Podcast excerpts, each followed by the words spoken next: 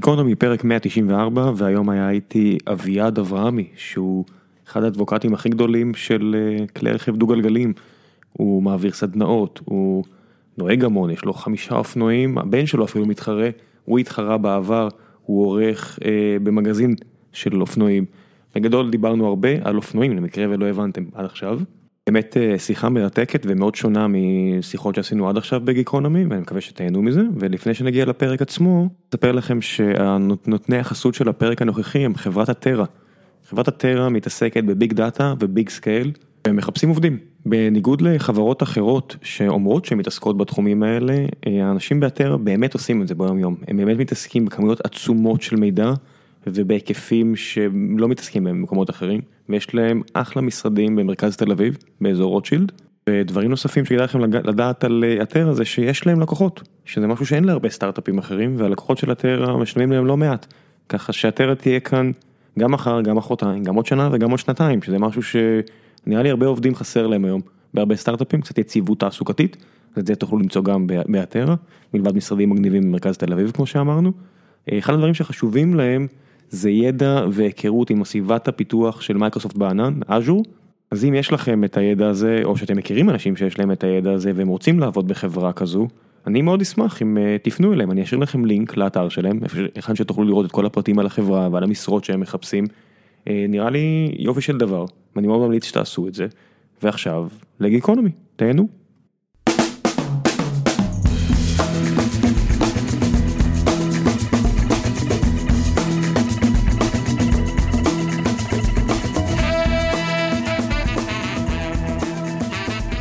גיקונומי 194 ואיתי אביעד אברהמי. אהלן, בוקר טוב. אני אשאל אותך איך הגעת לפה, אבל זה נראה לי מטומטם. אני, אני אניח שזה על דו גלגלי, נכון?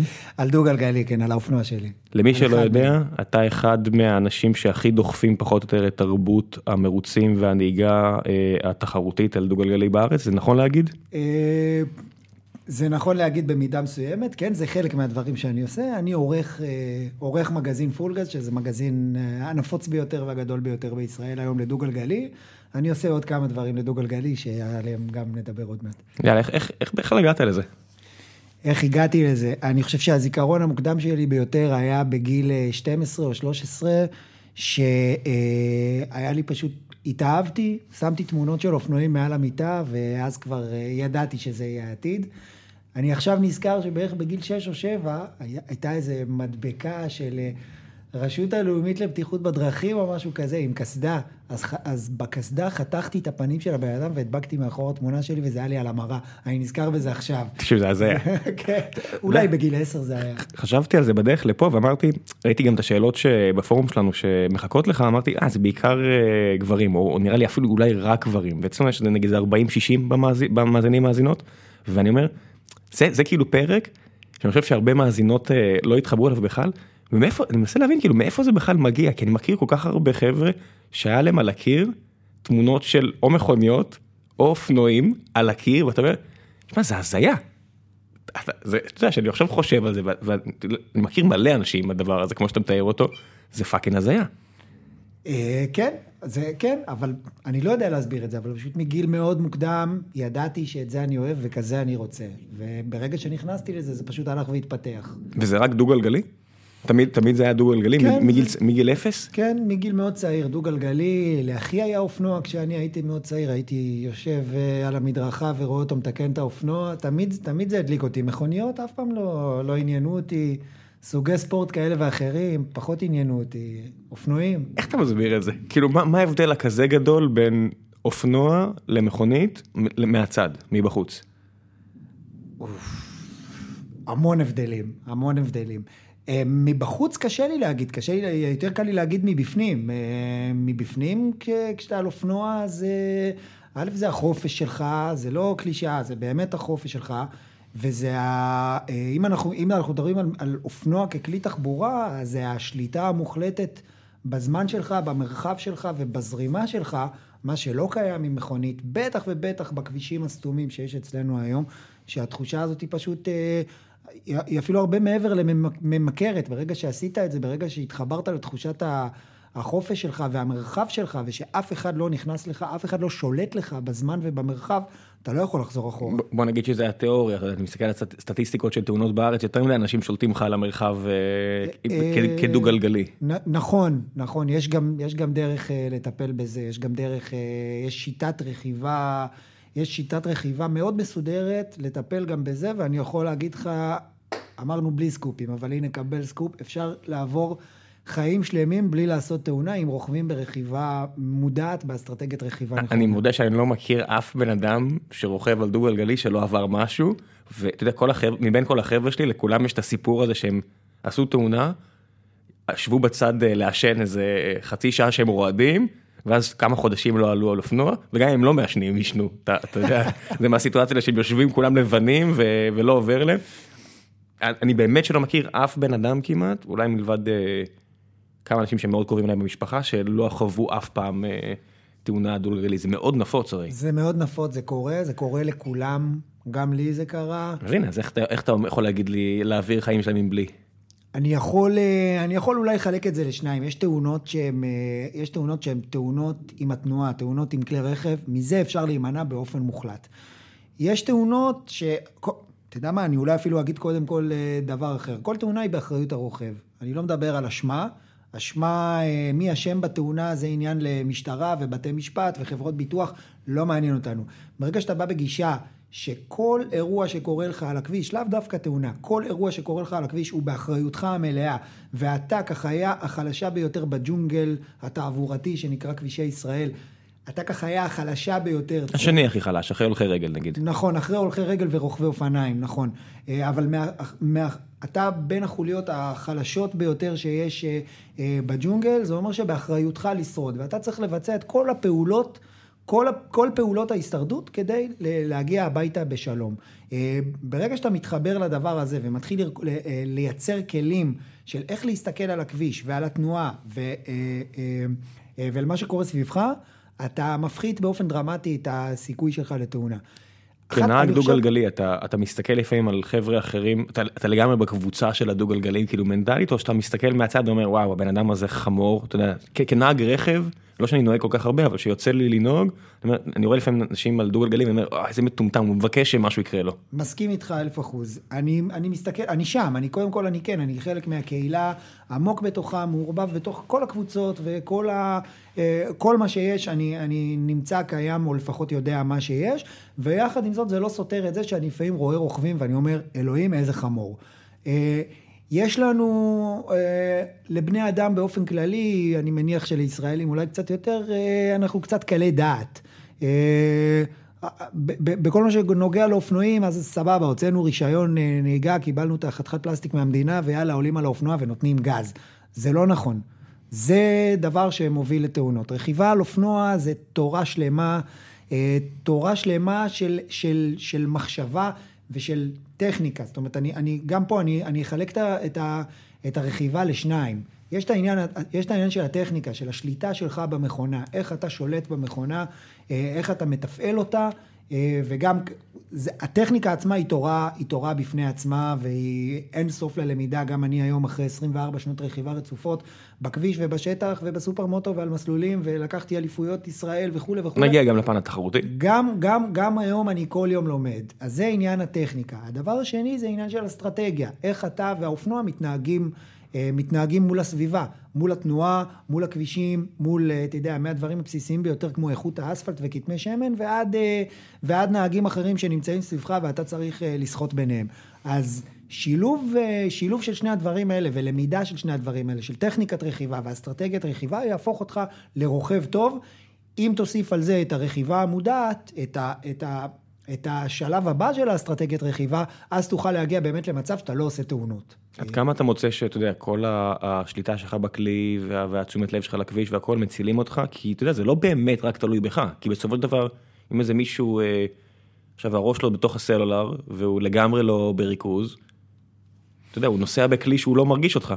כן, אז, אז אה, מה שאתה אומר זה, זה איזושהי דעה שהיא רווחת מאוד. כן, אני, זה, אני, אני מה שנקרא מייצג את, ה, את ההמון אתה, פה. נכון מאוד, ואני נוטה, אה, אני חושב שהיא נכונה בהרבה מאוד מקרים, אבל אתה יכול לגרום לה להיות לא נכונה. זאת אומרת, במידה והטכניקה שלך, טכניקת הרכיבה שלך היא ברמה גבוהה, אתה יודע לשלוט בכלי ברמה גבוהה, לתפעל את המערכות, והאסטרטגיה שלך נכונה, אז אתה לא תיכנס למצב הזה בכלל.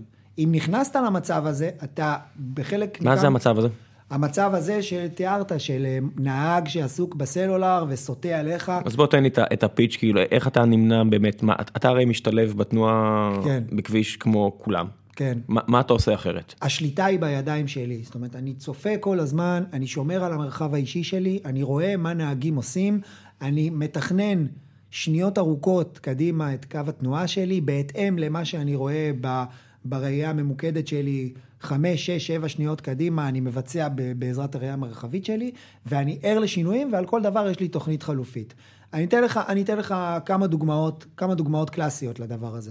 אה, א', א', עניין של מהירות. מהירות, אה, מהירות לא, כ, לא כמה השלט אומר ומה החוק אומר, אלא מהירות כתחושה. אה, אתה יודע, אתה יודע מה, בוא, בוא, בוא רגע נדבר על מהירות. מה זה מהר? מה זה מהר? מה זה לנסוע מהר?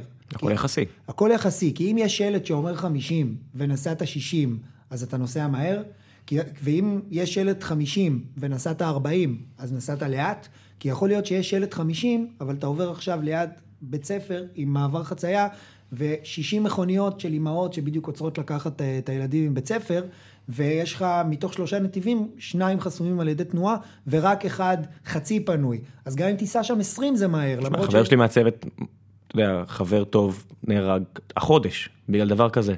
יצא מהאוטו שלו מול ליד אוטובוס, ליד הבית ספר, הוא מורה, ומישהי דרסה אותו בדיוק ככה. בדיוק ככה, כן. אז, אז מהירות זה עניין יחסי. יכול להיות שאני אסע על כביש 6, אני לא מודה שעשיתי את זה, אבל יכול להיות שאני אסע על כביש 6 על 220 קמ"ש ביום שבת, ב-6 בבוקר, כששלושת הנתיבים פנויים לחלוטין, אין אף אחד לידי, יש אה, כביש, אנחנו שלושה ימים אחרי גשם, האספלט נקי, יש לי ראות קדימה של אה, קילומטר קילומטרים. וחצי, כן. אז 220 קמ"ש על כביש 6 ב-5 בבוקר. כביכול. כביכול, כן, ברור, ברור שאני לא עושה את זה. כן. זה לא מהר, זה לא, זה לא מהר. אוקיי, אז, אז בואו נתחיל ב, ב, ב, במהירות. אז מהירות אה, זה עניין אה, יחסי. וברגע שאתה מתאים את המהירות שלך למה שקורה סביבך, אתה כבר שלב אחד קדימה. דבר שני, התייחסות לתנועה. עכשיו, ניקח שוב עוד דוגמה. אני עומד ב... אני עומד, דוגמה קלאסית, אני עומד ברמזור אדום. מחכה שהרמזור יתחלף לירוק, אני עומד בצומת.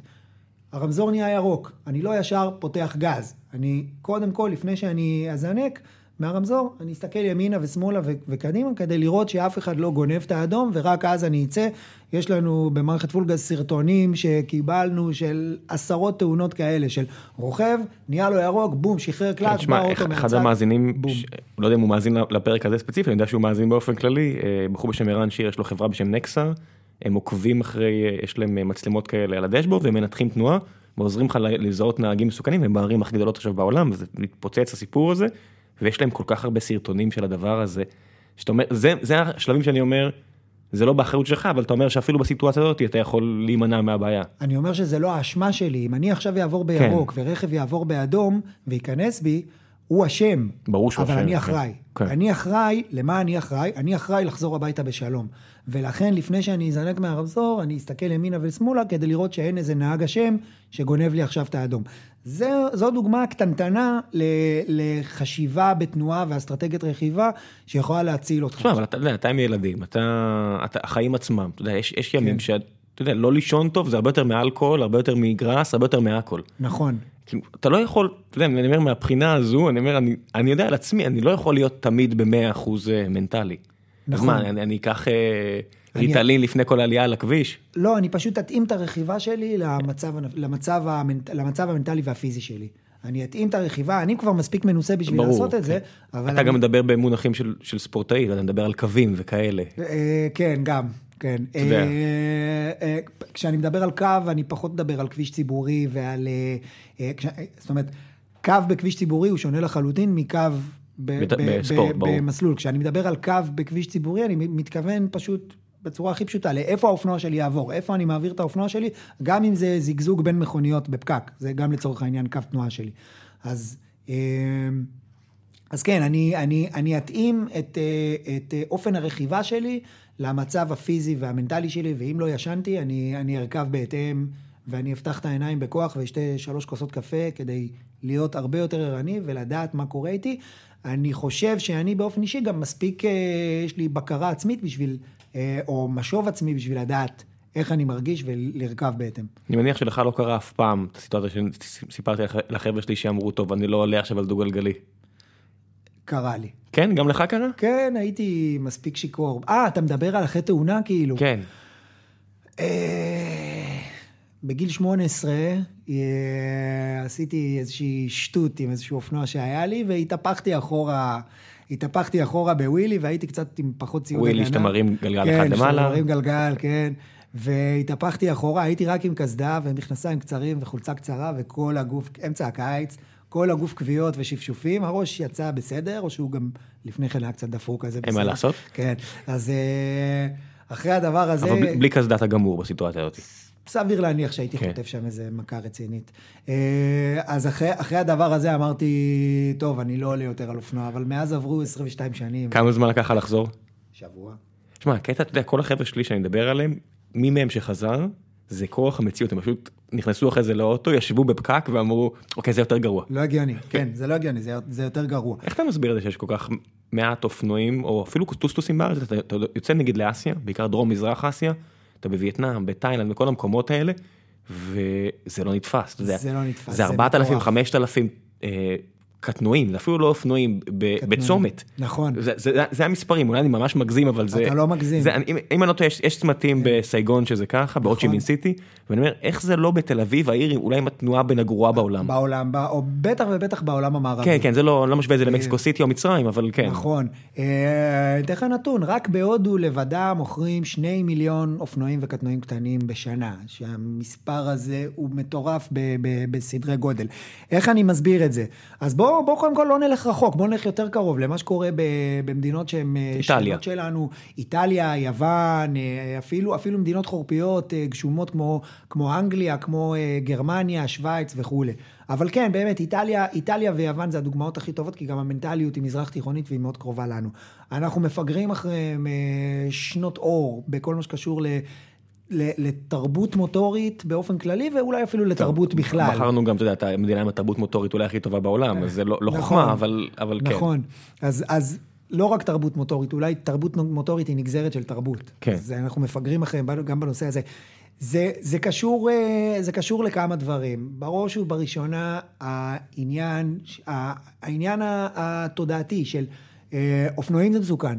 אוקיי, והאימא היהודייה שדואגת לבן שלה לא תיתן לו לעלות על אופנוע כי זה כלי רצח וכולי וכולי וכולי. אז בתפיסה שלנו, לא כלי רצח, כלי מוות. א', אופנועים זה כן. מסוכן. נדיר שאופנוע זה שהוא רוצח, הוא יותר הנרצח, נקרא כן, לזה, כן. כן, אז אופנועים זה מסוכן וזה כלי שהורג, אני לא אתן לבן שלי לעלות על אופנוע. אה, זה, זה, זה, זאת, זאת הבעיה התפיסתית הגדולה ביותר. אה, חוץ מזה, יש בעיות אה, אובייקטיביות אחרות, כמו מחירי הביטוח המטורפים. נגיע גם ש... לזה. כן, ועכשיו... אה, לא, אבל עדיין זה יותר זול מאשר, אתה יודע, טוס טוס, אם אתה מסתכל נטו על כסף, גם עם הביטוח היקר, גם עם, גם עם הגנבות, גם עם הכל, זה עדיין צורת התניידות מאוד זולה יחסית. זה צורת התניידות לא כל כך זולה כמו שחושבים. באמת? בעיקר כי התחזוקה של אופנועים, אפילו של הקטנועים הקטנים, של 125 סמ"ק, היא יקרה, היא לא זולה. אני חושב שאם אתה עושה עשרת אלפים קילומטר בשנה, ויש לך יונדאי i20, עולה יותר זול לתחזק אותה מאשר קטנוע 250 סמ"ק, מבחינת טיפולים. כולל האובדן ערך, כולל הכל? לא, אני לא מכניס את האובדן ערך, רק, רק, רק התחזוקה השוטפת. האובדן ערך כמובן... לא, אוטו, אוטו בארץ זה, זה, זה, זה טירוף. זה המון כסף, נכון. אה, יש, יש לקטנוע כמה יתרונות חשובים, שזה תצרוכת דלק מאוד מאוד מאוד נמוכה. שזה עוד משהו שאתה יודע, שאני אומר, בן אדם נוסע אחד, הדבר הכי הגיוני זה שהוא יהיה על טוסטוס בתוך עיר. מאוד. יש לי תיאוריה שאומרת שכל מאות אלפי הנהגים שיושבים, שעכשיו באתי על כביש מספר אחת ויש שם... קילומטרים של פקקים ממחלף אה, ענבה, מהחיבור לכביש 6 ועד תל אביב, זה פקק אחד שעומד, ואני, ואני נוסע על השול ועוקף אותם בנחת, ואני מסתכל ואני רואה בכל רכב נהג אחד. כן. נוסע, סליחה, נוסע, נהג. בכל העולם, פשוט בכל העולם, כן, כמה שלא מנסים בדיוק. לעקור את זה מהשורש, כן, זה ככה. ויש לי תיאוריה שאומרת שהישראלים פשוט אוהבים את זה. כי זה השעה שלהם, השעה בבוקר, הפקק שהם עומדים בו, שעה, במקום, במקום, אה, במקום 25 דקות נסיעה ממודיעין לעבודה, הם נוסעים אה, שעה ועשרים. אה, זאת אומרת, יש להם שעה של פקק והם נהנים מזה, כי בבית יש להם את המשכנתה והאישה ושלושה ילדים שצועקים וצריך להכין להם סנדוויצ'ים ובלאגן. ובעוד שעה כשהם יגיעו למשרד, יש שם בוס ולחץ ואקסלים וצריך להספיק את זה, וההוא הפגישה עם הזה. כן, זה- זה- זה לא תיאוריה מופרכת, מה שנקרא. כן, והשעה הזאת בבוקר, לשמוע את רזי ברקאי בגלי צה"ל אה, מחרטט. רוב האנשים ששומעים אותנו עכשיו אומרים לעצמם, היי, זה אני. בדיוק, שומעים בדיוק, אותנו, שומעים, בדיוק. פקקים זה פודקאסטים, אתה יודע, מבחינתי, אתה יודע, אם לא היה נכון. פקקים, אין- אין אה, אין לי זכות קיום פה. נכון. אין מה לעשות. אז, אה, אז זה איזושהי שעה של בריחה. כמובן שאני קצת מגזים, אולי, אולי באמת זה קיים, אבל במידה מועטה. אני חושב שאנשים פשוט התרגלו, התרגלו לפקקים, כי אם מסתכלים... כמו כל בעיה שהיא, אתה יודע, צפרדע כן, בתוך מים חמים. בתוך מים, בדיוק, בדיוק, בדיוק. ואם אתה מסתכל על לפני 10 או 15 שנים, שהיו פקקים, זה לא היה רבע ממה שקורה היום. היום זה מצב פסיכי. נמכרות בישראל 300 אלף מכוניות פרטיות בשנה. אה, זה, זה, יחסית לגודל האוכלוסייה, זה נתון פסיכי, חסר כל פרופורציה. אנחנו, מדינת ישראל, העומס על הכבישים, כן, או יותר נכון, כמות המכוניות על, ב, ביחס למספר הקילומטרים של הכבישים, גבוה פי שניים וחצי מהממוצע במדינות ה-OECD. אנחנו כבר לא מדינה פקוקה, אנחנו מדינה סתומה, תרתי משמע. כן. אה, הכבישים סתומים, הכבישים סתומים. איך אנשים ממשיכים לנהוג על מכוניות את השעה וחצי בדרך לעבודה ועוד שעה וחצי חזרה הביתה? אין לי שמץ של מושג, אני לא מבין איך אנשים... תשמע, אני יכול להגיד לך על עצמי, שזה צילק אותי, היה לי תקופה שעבדתי ברעננה לפני איזה עשור, ונסעתי מתל אביב, והעובדה שזה כולה 20 קילומטר, ואני כאחד שרץ, אני אומר לעצמי, מה זה, אני- יודע כמה זמן לוקח לרוץ 20 קילומטר, איך יכול להיות ש- שאני שעה ומשהו עושה את זה? נכון. זה- אתה אומר, 20 כמה שהממוצע נהגתי עכשיו, לא יכול להיות.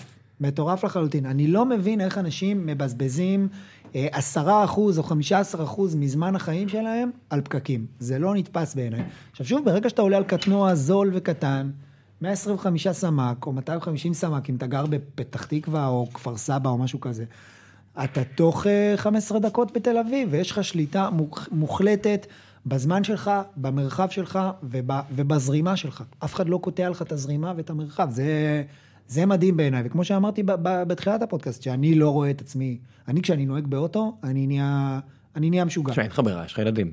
כן, אין לי ברירה, אני מחזיק מכונית, אין לי ברירה, יש לי שלושה ילדים, אני צריך לקחת אותם. כן, עדיין לא פתרו את העניין הזה, אתה יודע, שיצא לי לטייל בעולם, אז באמת, הייתי כבר בסיטואציה, לא אכחיש, שהייתי ארבעה אנשים על טוסטוס, שלושה אנשים על טוסטוס. כן, קרה, כן. קרה, קרה גם לי. הייתי שלושה אנשים על טוסטוס, המשפט, אחי, אתה יושב לי על הביצים, נאמר, אה, חבר טוב, זה יכול לקרות רק עם חברים טובים, כאילו, תן לי מרחב.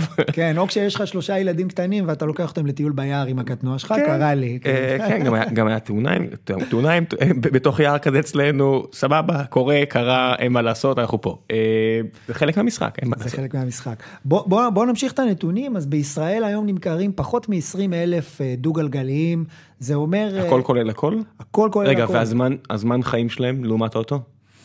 אמ, קצת יותר נמוך. יותר נמוך. יותר- זאת אומרת, זה- זה- ה-300 אלף לעומת 20 אלף זה אפילו יותר חריף, כי ה-300 אלף כן, נשארים על הכביש 300,000 יותר זמן. יישארו יותר, כן, כן, כן. אה, כן, אופנועים, אה, אופנועים אה, נכחדים יותר מהר, מ- יותר מהר ממכוניות.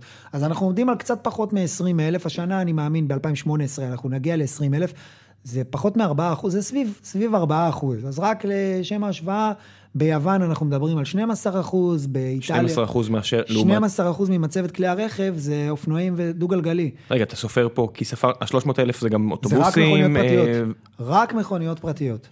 אה, חוץ מזה יש אוטובוסים, משאיות. מיניבוסים וכל החרא הזה, כן, אבל זה- זה- זה. בטח מספר זניח מאוד ביחס ל... יחסית ל-300 אלף זה מספר זניח, זה אלפים בודדים. אוקיי.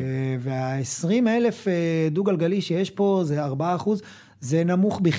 ביותר מחצי מכל מדינה מערבית אה, אחרת. שוב, אני לא מדבר על וייטנאם והודו, ששם זה עשרות אחוזים.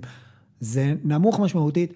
לא ברור לי, יש לנו תנאי מזג אוויר מושלמים לדו-גלגלי, יש לנו אולי 20 ימי גשם בשנה. מה מצב הכבישים ביחס למקומות כאלה? כי יודע, הרבה אנשים מתלוננים על הכל בארץ, אנחנו אוהבים את זה, אנחנו מתים, זה הספורט. שלנו. אנחנו ישראלים. אבל אני אומר, כביש 6 הוא כביש בן זונה. לא יודע, אני נהנה, כן. כשיוצא לי לענות עליו, אני נהנה מהנהיגה עליו. אה, כן. יחסית, אתה יודע, הכל יחסי. אה, אתה כדו גלגלי שנוסע המון, בוחן כלי רכב, איך באמת המצב פה של האספלט? האספלט, בסדר. הוא רק בסדר. בסדר. הוא רק בסדר. אם אנחנו משווים את זה לכבישים, אה, אנחנו מדברים על כבישים בין עירוניים, אז אנחנו משווים לכבישים כמו בספרד, באיטליה, שוב, אני לא מדבר על גרמניה, ספרד ואיטליה, אז המצב שלנו פחות טוב. אם אנחנו פחות משווים... טוב. כן, אם אנחנו משווים את זה, את האספלט ל... ליוון ולטורקיה, אז המצב שלנו בהרבה מאוד מקרים קצת יותר טוב. אנחנו בסדר. זאת אומרת, אנחנו זה- בסדר. זה- זה לא צריך להיות שיקול אבל? לאדם שחושב איך אני אמור להתנייד? אה, לא, לא. הכבישים שלנו... בורות- בורות בכביש וכאלה, זה- זה גם משהו שאתה יודע. כן, בוודאי. אה, בורות בכביש פחות מטריד אותי, כי בור אתה תראה. יותר מטריד אותי איכות האספלט ורמת החיכוך בין הצמיג לבין, לבין האספלט, כי זה באמת מה שגורם לתאונות, לא, לא בורות, החלקות. החלקות. אם האספלט, אם האספלט לא נושך את הצמיג, אם אין אחיזה בין הצמיג לבין האספלט, אתה תחליק. בבל... בין אם זה בבלימה, בין אם זה בפקודת היגוי, בהטייה, אתה, אתה עלול להחליק. Uh, הדוגמה הכי טובה זה uh, פסי הצבע שיש על הכביש, שצובעים את הכבישים אצלנו, אז בישראל צובעים כבישים בצבעי שמן. איזה אה, קטע, זה אפילו לא שיקול, אף פעם לא שמעתי את זה כנהג אוטו, אתה אפילו לא חושב על זה הדבר לא הזה. מעניין אותך, זה לא. בתודעה. כן. באופנועים זה לחלוטין בתודעה. עכשיו, כרגע, כמו שאנחנו מדברים, הכבישים בתל אביב רטובים, קטנוע שיעלה על פס צבע, יחליק. אם הוא יפנה פנייה, כל פס צבע, גם ישן? כל פס צבע, גם בעיקר ישן, היום יש, התחילה המגמה להחליף אותם לפסים אה, שהם ל- לצבע שהוא אה, דו-שכבתי ויש עליו זכוכיות ויש עליו אחיזה. בוא, ת, ת, וואלה. ת, ת, תעשה ניסוי, הנה, אני זורק לך, אני זורק לך ניסיון. כשאתה יורד למטה היום, בוא, גש למעבר חצייה, תיגע עם הרגל, תשפשף אותה על הפס צבע, אפילו אם זה רטוב אז עדיף, תראה כמה זה מחליק לעומת האספלט שגם הוא בעצמו מחליק. לא, שמע, כל כל הדר- כל הדרכים בתל אביב מחליקות בגלל שיש הרבה פירות שנופלים. נכון, הפיקוסים. כן, כל הדברים האלה, זה- זה כן. באמת, אה, מי שרוכב על אופניים מכיר את זה, יודע, זה לא... מטורף, אז כן. גם זה וגם הפסי צבע וגם האספלט עצמו שבתל אביב הוא, אם הוא לא חדש אז הוא כבר מחליק ורואים את זה על הברק שלו, תראה את ההשתקפות של השמש, כל זה זה, זה גרוע מאוד. עכשיו, תעשה ניסוי כשאתה נמצא בפעם הבאה בחו"ל, לא משנה באיזו מדינה אתה נמצא, תיגע במעבר חצייה עם הרגל, תראה כמה חיכוך יש על, ה, יש על הצבע. אז אצלנו משתמשים בצבעי שמן, אז גם זה, גם זה בהחלט שיקול... אה, זה יותר אה, יקר, זה יותר זול, זה הסיבה שלו? כן, זה יותר זול, כי משתמשים בצבעי שמן שהם חד-שכבתיים והם מאוד זולים. וואלה, זה זה נטו זה? כן. איזה קטע, אתה יודע, כן, מה, אני ממש מופתע.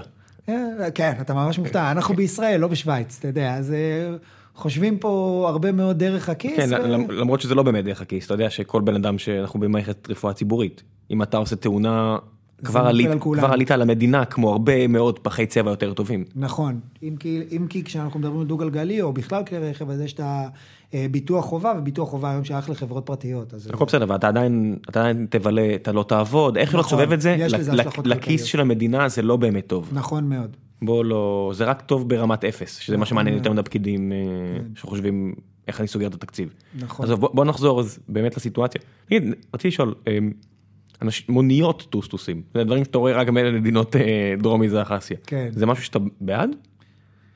אני בטח שאני בעד. כן? אתה חושב לא- שזה זה, זה משהו שיכול לקרות? בוודאי, תחשוב על מונית טוסטוס שלוקחת אותך, אתה יודע, מעזריאלי ל... ברור, לא, את, את המוטיבציה אני מבין לגמרי, אני שואל כמקצוען, זה, זה לא מוסיף אה, יותר מדי אה, סיכון על הנהג? פתאום עכשיו עולה לך מישהו שמן, כן, תופס, אה, זה, זה לא פוגע לך מאוד בסיכוי, להתנה, בסיכוי להימנע מתאונות, להתנייד וכאלה? לא, אתה פשוט תרכב בהתאם ל- ל- לפיזיקה של הקטנוע כרגע, למשקלים שפועלים עליו. זה, זה הכול. היית רוצה לראות דבר כזה? כן.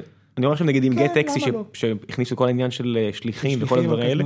שמע, מבחינ- מבחינתי זה אדיר, אני משתמש בהם מלא, מלא, על, על כל מיני דברים, אני כל הזמן צריך להוציא פה מהחברה שליחים, ואני מת על השירות שלהם. אה, אני פתאום חושב, אתה יודע, למה לא בני אדם גם ככה?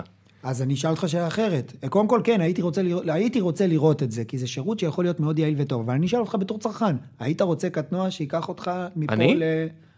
נראה לי שכן, אתה יודע, אי אפשר, אני, אני בעיקר הולך ברגל, ובחורף זה מגניב, כי אז אני לא מסריח. נכון. ו- ולצערי אני מריח כמו שועל רטוב במחילה בקיץ, אה, זה, זה בעייתי, אתה יודע, ברמה שאני תכף לוקח, עושה פה מנוי בחדר כושר למטה רק כדי לא לבייש את עצמי, כי אני כל הזמן הולך, כי אי אפשר להתנייד בעיר הזאת אחרת. נכון. אה, הנה, תראה, בדיוק עכשיו נכנס לנו אה, מישהו למשרד, ואתה מבין, אה, אתה יודע, לפי הביגוד שלו אתה מבין איך הוא מגיע למשרד, והוא מגיע פה, מ, אני חושב שמדרום העיר. כי, שמע, אי אפשר להתנייד גם עם מוניות ב... אי אפשר. בעיר. נהגי. מוניות אומרים לך שהם שונאים את תל אביב, הם עומדים רק בלילה, כי העיר לא עובדת יותר. העיר סתומה לחלוטין. אז אני הולך ברגל, אז אתה שואל אותי אם אני הייתי רוצה? כן, ברור, כי יש, יש לי פגישות שאיחרתי אליהן בצורה קיצונית, כי אמרתי, טוב, אני אצא שעה לפני הזמן, וזה לא הספיק. נכון. ברמת גן, קרה. היית עולה על קטנוע? בטח, אני כן. שהוא מביא לך... אשתי לא תרשה לי, אבל היא לא אמורה לדעת מזה, היא לא מאזינה עכשיו. היא לא אמורה לדעת כן, היא לא מזה, זה get exit. כן. היית עולה על קטנוע עם רוכב שאתה לא מכיר, עם קסדה משומשת שהוא הביא לך שלפני שתי דקות כולה התמלאה בזיעה, אתה יודע, אז, הנה, יש פה דברים שאני. א', לי אין שיער, זה לא כזה מעניין אותי, אפשר לפתור, אבל תשמע, זה באמת, אני אומר, בדברים האלה, אה, יש בעיה אמיתית, זה, זה הולכת ונהיית בעיה אמיתית, ואני אני מנסה להיות ער לזה, אני לא מגיע בזמן למקומות. כן. ואני, ואתה יודע, אני עם הכי פריבילגיה שאני מתנייד במוניות שאני צריך מה, בצד העסקי, זה הכי פריבילגי שיש, אני לא, לא בכלל נכון. חושב על הסיטואציה, שאדם שיש לו פחות והוא צריך להתנייד רק בתחבורה ציבורית, וזה לא עובד. זה לא עובד טוב. לא עובד, לא עובד. אין, זה לא מתאים ללוח זמנים יש שלך. לנו בעיות תחבורה מאוד קשות. א', הכבישים סתומים בגלל עודף מכוניות, זה אנחנו יודעים. תחבורה ציבורית, היא, אפשר לסכם אותה במילה גרועה. בינונית עד גרועה, יש מקומות שהיא בינונית. נכון, בינונית עד גרועה, אי אפשר לסמוך על תחבורה ציבורית אה, ב- ב- ב- באופן קבוע. זה משאיר לנו פתרונות, אם אנחנו מדברים על פתרונות אה, או אורבניים או גם אה, בין עירוניים, זה משאיר לנו פתרונות זמינים וזולים שנעים בין אופניים לבין אופניים חשמליים לבין דו-גלגלי. מה אתה אומר על כל. התרבות של האופניים החשמליים? נורא ואיום בעיניי. זאת אומרת, הפתרון עצמו של אופניים חשמליים הוא פתרון אדיר, הוא פתרון מעולה, שהוא זול, הוא זמין, אין אה, אפס, אפס עלויות אה, תחזוקה, אתה מגיע מהר אה, לכל מקום, אבל נוצר מצב שאנחנו, אני אומר אנחנו, אנחנו הישראלים, לוקחים את הדבר הנפלא הזה ועושים מזה שכונה. אני רואה רוכבי אופניים חשמליים שרוכבים ש... אלוהים, איזה חמור, תופס את הראש ו- ו- ומקלל. לא ייאמן, לא ייאמן שאתה רוכב בצורה כזאת ומסכן את עצמך עם אוזניות על האוזניים, אתה לא שומע מה קורה, אתה לא רואה מה קורה סביבך, אתה נוסע נגד התנועה, חותך נתיבים, בלי קסדה, ואתה... על מי אתה סומך? זאת אומרת, אתה שם את כל האחריות על החיים שלך בידי אנשים אחרים שאתה לא מכיר שהם נוהגים כמו מטומטמים. שלא לדבר על זה שכל כך הרבה הולכי רגל הולכי רגל נפגעים. נפגעים, כן, אין, אין לנו, אין לנו, שוב, זה, זה מגיע לאותו עניין של תרבות, תרבות מוטורית. מה היית עושה מבחינת חקיקה נגד אה, נגד הסיפור פה, הזה? פה, פה, אני, פה אני בבעיה עם עצמי, כי באופן עקרוני, אני כקפיטליסט מושבע, אני נגד ליברל, רגולציה. ליברל המילה. ליברל, ליברל, כן. נכון. אני נגד uh, רגולציה, ובטח עודף רגולציה. מצד שני, התחום הזה כל כך פרוץ, וזה גורם לתאונות והרוגים, ומאות, אם לא אלפי פצועים שאנחנו לא שומעים עליהם. אני, אני אגיד לך כזה דבר, כל פעם שאני מסתובב בתל אביב, ברגל, רוטשילד, אה, באזור שאני עובד בו, שזה אזור עזריאלי וכולי, לא קורה פעם שאני לא נתקל בתאונת אופניים חשמליים, על המדרכה או בכביש. מלא, מלא. מלא, אה, לרוב כן, זה מסתיים בלי כלום, שפשופים, קמים, כן. מה, מה, מה. אה, ממש אפילו פה בשבוע שעבר ברחוב הארבעה ראיתי תאונת אופניים חשמליים על מעבר חצייה כששני עובדים זרים רכבו על אופניים חשמליים, רכבו, חצו מעבר חצייה בלי להסתכל, בלי, בלי כלום, בא האוטו הוריד אותם. לא קרה להם כלום, האופניים נכנסו מתחת לרכב, ההוא לקח רוורס, קצת תיקם את הגלגל, הכל בסדר, נג- נגמר בלי כלום, מסוג המיליון תאונות האלה שאתה לא שומע עליהן. התחום הזה פרוץ לחלוטין, וחייבים ל... ל- מה, מה אפשר לעשות? אתה יודע, כאחד שגם לא תמיד בעד אה, חקיקה, מה מה כן מה אפשר אפשר לעשות? לעשות? או, אה, צריך להציע פתרונות עכשיו, לא רק לא, להתלונן. סתם- סתם בדיון פה, זה, זה כן, לא כן. לא שם אותך למוקד. אולי איזושהי תוכנית אה, הכשרה, אולי קודם כל לקבע את המעמד של אופניים חשמליים. האם זה, האם זה אופניים? האם זה אופנוע? האם זה, האם זה כלי תחבורה? אופניים זה... היית מגביל את הגיל? כן, וואלה. הייתי מגביל את הגיל. הייתי מגביל את הגיל, אני חושב 16 16 ומעלה? אני חושב טוסטוס? ש-16, אולי אפילו 14, עם איזשהו אה, קורס חובה, לא, לא, לא, לא תהליך הוצאת רישיון כמו, אה, כמו לקטנוע דו-גלגלי ממונע, אבל, אה, אבל בהחלט איזשהו קורס חובה מטעם למדינה, מטעם המדינה שאחריו אתה מקבל היתר. ואם יש לך, במידה ויש לך רישיון נהיגה לאופנוע קטנוע או למכונית, אז אתה פטור מהדבר הזה. הייתי עושה כן, משהו. אתה חושב שזה היה עוזר? כל, ה- כל, ה- אתה יודע, כל הרישיונות האלה, אני תמיד אומר, אנשים עושים את המינימום, נכון. יש את המורה נהיגה הזה שמכשיל את כולם נכון. וכולם נמנעים ממנו, נכון, כי, כי הוצאת רישיון זה בדיחה אחת גדולה. כולנו מסכימים על זה, נכון? כן, בוודאי. בהוצאת רישיון מלמדים אם אותך לא. כן. להוציא רישיון. מלמדים אותך לעבור את הטסט. ממש. לא מלמדים אותך לרכב, אתה יודע מה? זה גם קשור ב- לחלוטין לאופנועים. כשאתה מוציא היום רישיון רכיבה לאופנוע, מלמדים אותך לעבור את הטסט שהוא ארכאי ומיושן ומשנות החמישים כן, כמעט. אתה רואה את זה בכל עיר כזה, איזה אה, רחבת אספלט, תראה, בדיוק. תראה מה נכנס פה עכשיו מישהו, עוד אחד, איך הוא לבוש, כן. דו-גלגלי. דו-גלגלי, יפה. אין מה לעשות. אין מה לעשות, אין מה לעשות בעיר הזאת. אז, אז כשאתה מוציא רישיון, אה, רישיון גם רישיון נהיגה לרכב, גם רישיון רכיבה לאופנוע, מלמדים אותך לעבור את הטסט, אתה לא יודע כלום. בטח ובטח באסטרטגיה, אבל גם בדבר שכן אמורים ללמד אותך, טכניקה, לא רק שלא מלמדים אותך, גם באופנועים, גם מלמדים אותך טעויות, כמו לא להשתמש בבלם הקדמי ו, אה, וכולי. אה, מהנקודה הזאת אתה אמור להתחיל לשרוד. אה, אה, אז, אז הדרך הנכונה היא א', לעבור קורסים של רכיבה מתקדמת, ויש היום כמה בתי ספר, לא רק קורסים, לעבור מסלולים, מסלולי הכשרה של רכיבה מתקדמת, לשים כסף. תשמע, א', זה גם כיף. ל- זה כיף אדיר. כן. זה כיף אדיר. גם האימונים שאחר כך, לבוא ולתת גז, ויחד עם זאת ללמוד המון, זה מכון כושר. כיף אדיר. אז, אז לעשות את זה. עכשיו, עכשיו, אנחנו תכף גם נחזור לזה, אבל אם נחזור שנייה לעניין של האופניים החשמליים, צריך לבצע איזושהי תוכנית הכשרה. לא, לפי דעתי, התחום הזה כל כך פרוץ וגורם לכל כך הרבה נזקים, ואין מעמד, אין באמת מעמד אה, כלשהו לאופניים חשמליים, שזה גורם לנו להתנהג פה כמו שכונה אחת גדולה, וזה זה עצוב, זה, יש, יש הרוגים. לא, זה קצת עצוב לי להגיד, אבל יש לי הרגשה שזה ייגמר, רק כשזה בן של שר מספיק אה, משמעותי, בדיוק. ייפגע. כששלומית מלכה חטפה עם הקורקינט החשמלי שלה, חטפה איזה לא, אבל היא בומבה סתם החל- היא בראש. סתם החליקה על אה, כן, היא סתם תאנה, אני החליקה. ברוטשילד על, על, על קורקינט חשמלי אפילו, אז מיד הייתה מודעות היסטרית לקסדות רכיבה ו, ו, וכולי. הייתי בטוח שעוד אז היה עם, אה, מי זה היה? אה, עם אבי, מי זה היה? אה, אה, הכדורגלן. אה, אבי כהן. אבי כהן, כן. כן, אה, נכון. שאז או, דוגמה מעולה, כשאבי כהן נהרג ב- ליד מתחם הבורסה שם, אז כמה חודשים אחרי זה, קסדת חצי יצאה מהחוק. נכון, זה זה בדיוק מה ש... אוקיי, הם עברו לקסדת שלושת רבעי. שקזת חצי באמת, עם כמה שהיא נוחה יותר, היא באמת לא מגנה. היא, היא, היא מגינה הרבה הרבה הרבה פחות. ככל נכון, נכון, לא, מה זה לא מגינה? ברור. כן, אבל במקרה של אבי הוא יצא עם כהן, נזק, הוא היה כנראה לא היה... היא לא הייתה רכוסה. ככה אומרים, אני לא יודע, אבל אומרים בוא שהקסדה בוא נדבר לא- קסדת חצי, כן. שזה לא מגן עליך כמו קסדה. זה לא מגן. וזה מבאס לא. בקיץ, אבל... נכון. נכון. אז יש פתרון של קסדת שלושת רבעי לתוך העיר, זה סבבה לגמרי. גם אני רוכב עם קסדת שלושת רבעי בתוך העיר. בתוך העיר, לא... כן, בתוך העיר, לפעמים בנסיעות מסוימות גם יצא לי מחוץ לעיר, הכל בסדר. זה, אתה יודע, אז כמה חשוב הביגוד? חשוב, חשוב מאוד, חשוב מאוד, אבל זה לא הדבר החשוב ביותר. אה, זה כמו שאני אשאל אותך, עד כמה חשוב אה, חגורות בטיחות וכריות אוויר ברכב? חשוב מאוד, חשוב שתהיה לך הגנה פסיבית, אבל הגנה פסיבית זה לא הדבר החשוב ביותר. הדבר החשוב ביותר זה הגנה אקטיבית. הגנה אקטיבית זה לא לעשות תאונה, לא מה קורה לך אחרי שאתה עושה את התאונה. אז תלמד לרכב, והנה אנחנו חוזרים להתחלה, תשפר את טכניקת הרכיבה שלך, תעשה קורסים לרכיבה מתקדמת. באופן שוטף, לא קורס אחד וגמרנו, זהו, אני יודע לרכב. כל אחת לכמה חודשים תעשה קורס, תעשה אימון, כדי, ל, ל, כדי גם לשפר וגם לתחזק את יכולת הרכיבה הטכנית, הטכנית שלך. תלמד... היית אסטרט- מסבסד את זה מהמדינה? בטח.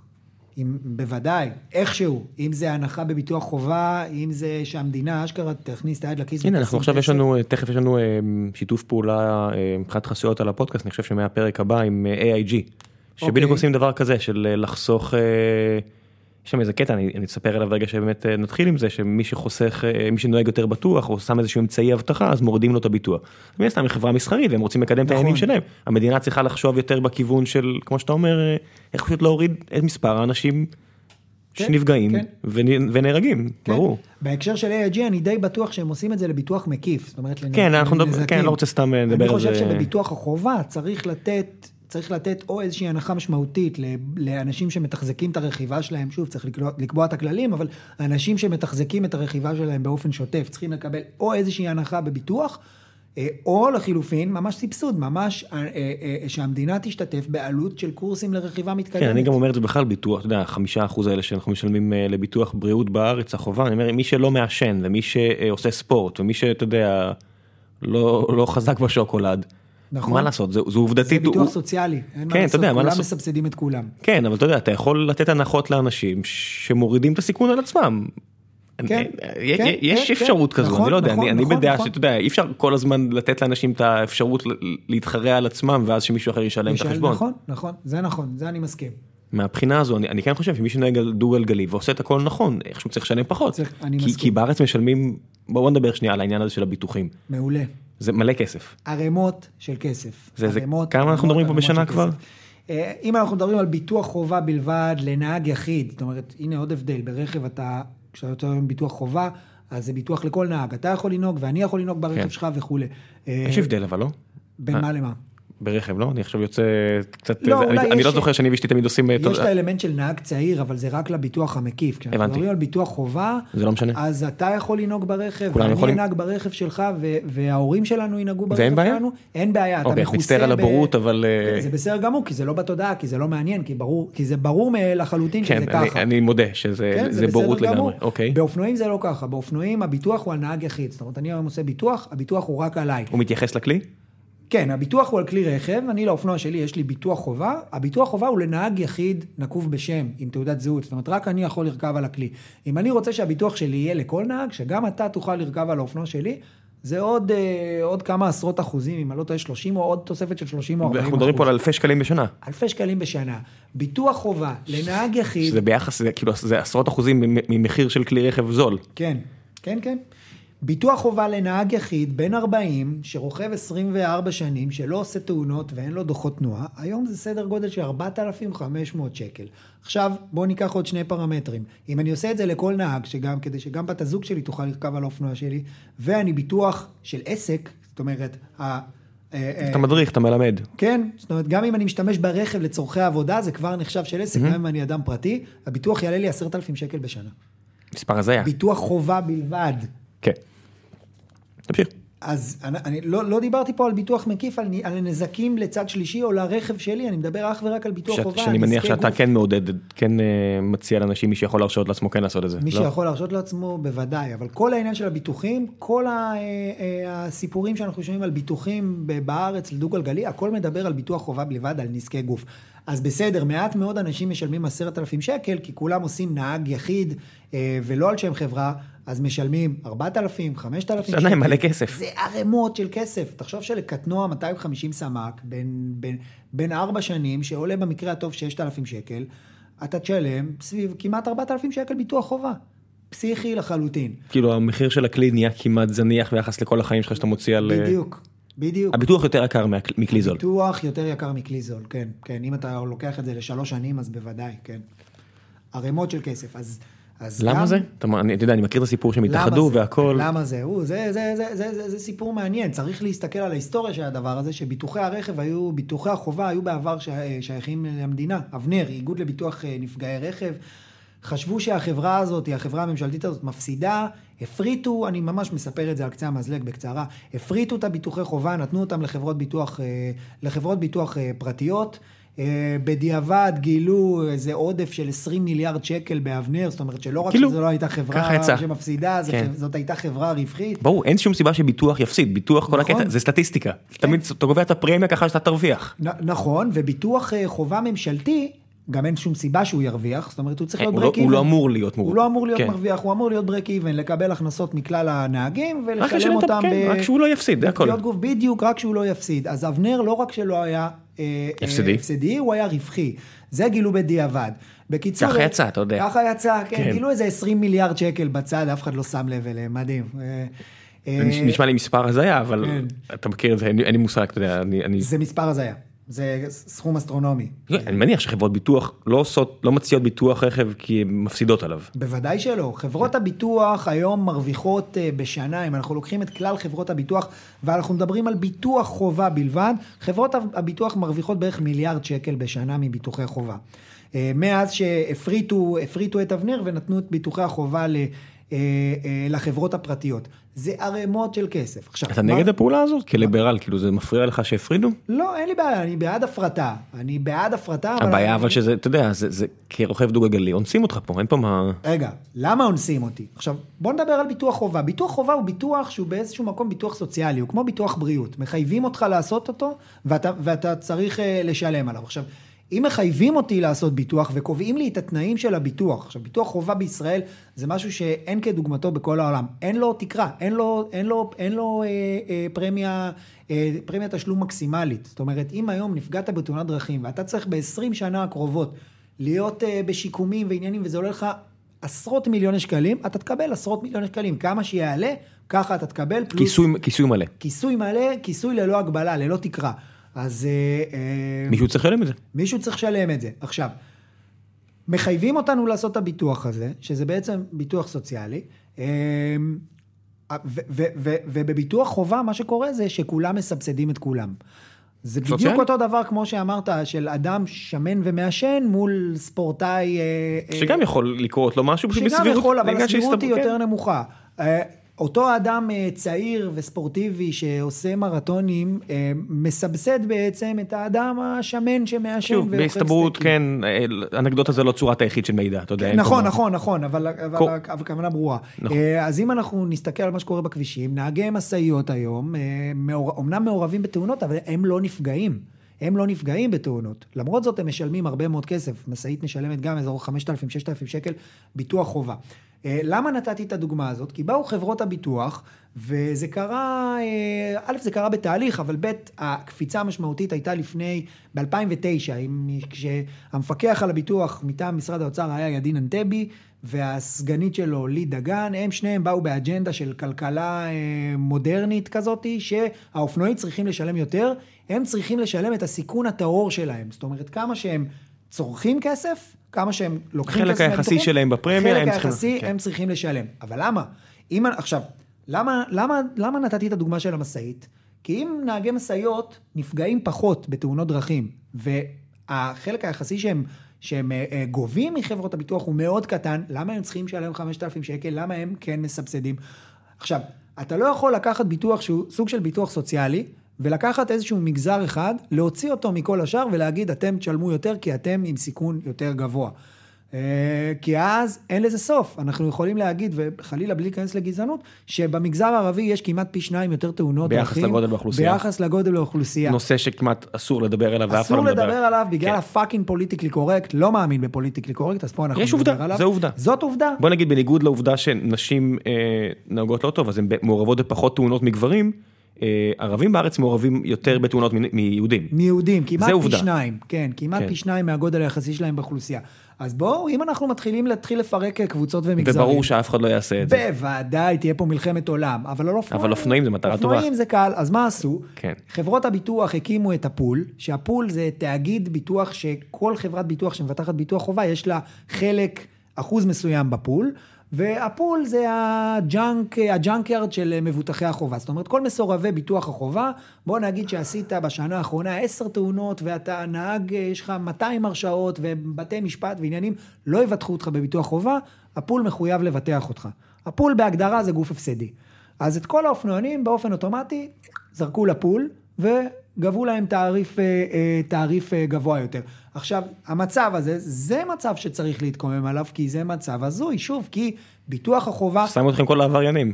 כן, שמו אותנו עם כל העבריינים, מחייבים אותנו לקנות את הביטוח חובה הזה. אם היינו במדינה אחרת, יכול להיות שהייתי יכול לקנות ביטוח מסוג אחר.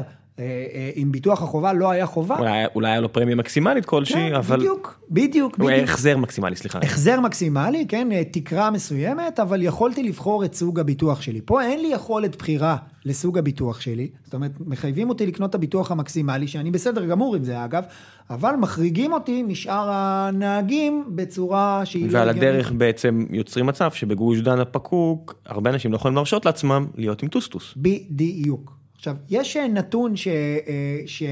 אה, דו-גלגלי חוסך אה, מאות מיליונים בשנה למשק בגלל הקלות תנועה שלו, בגלל שאתה מגיע לכל... אתה לא מבזבז זמן על, על פקקים ועל חנייה. אני חושב שהמדינה צריכה לעודד הרבה הרבה הרבה יותר. אני חושב שהמדינה בשנים האחרונות כן מעודדת דו-גלגלי במובנים מסוימים. נעשתה רפורמה די מקיפה במס הקנייה.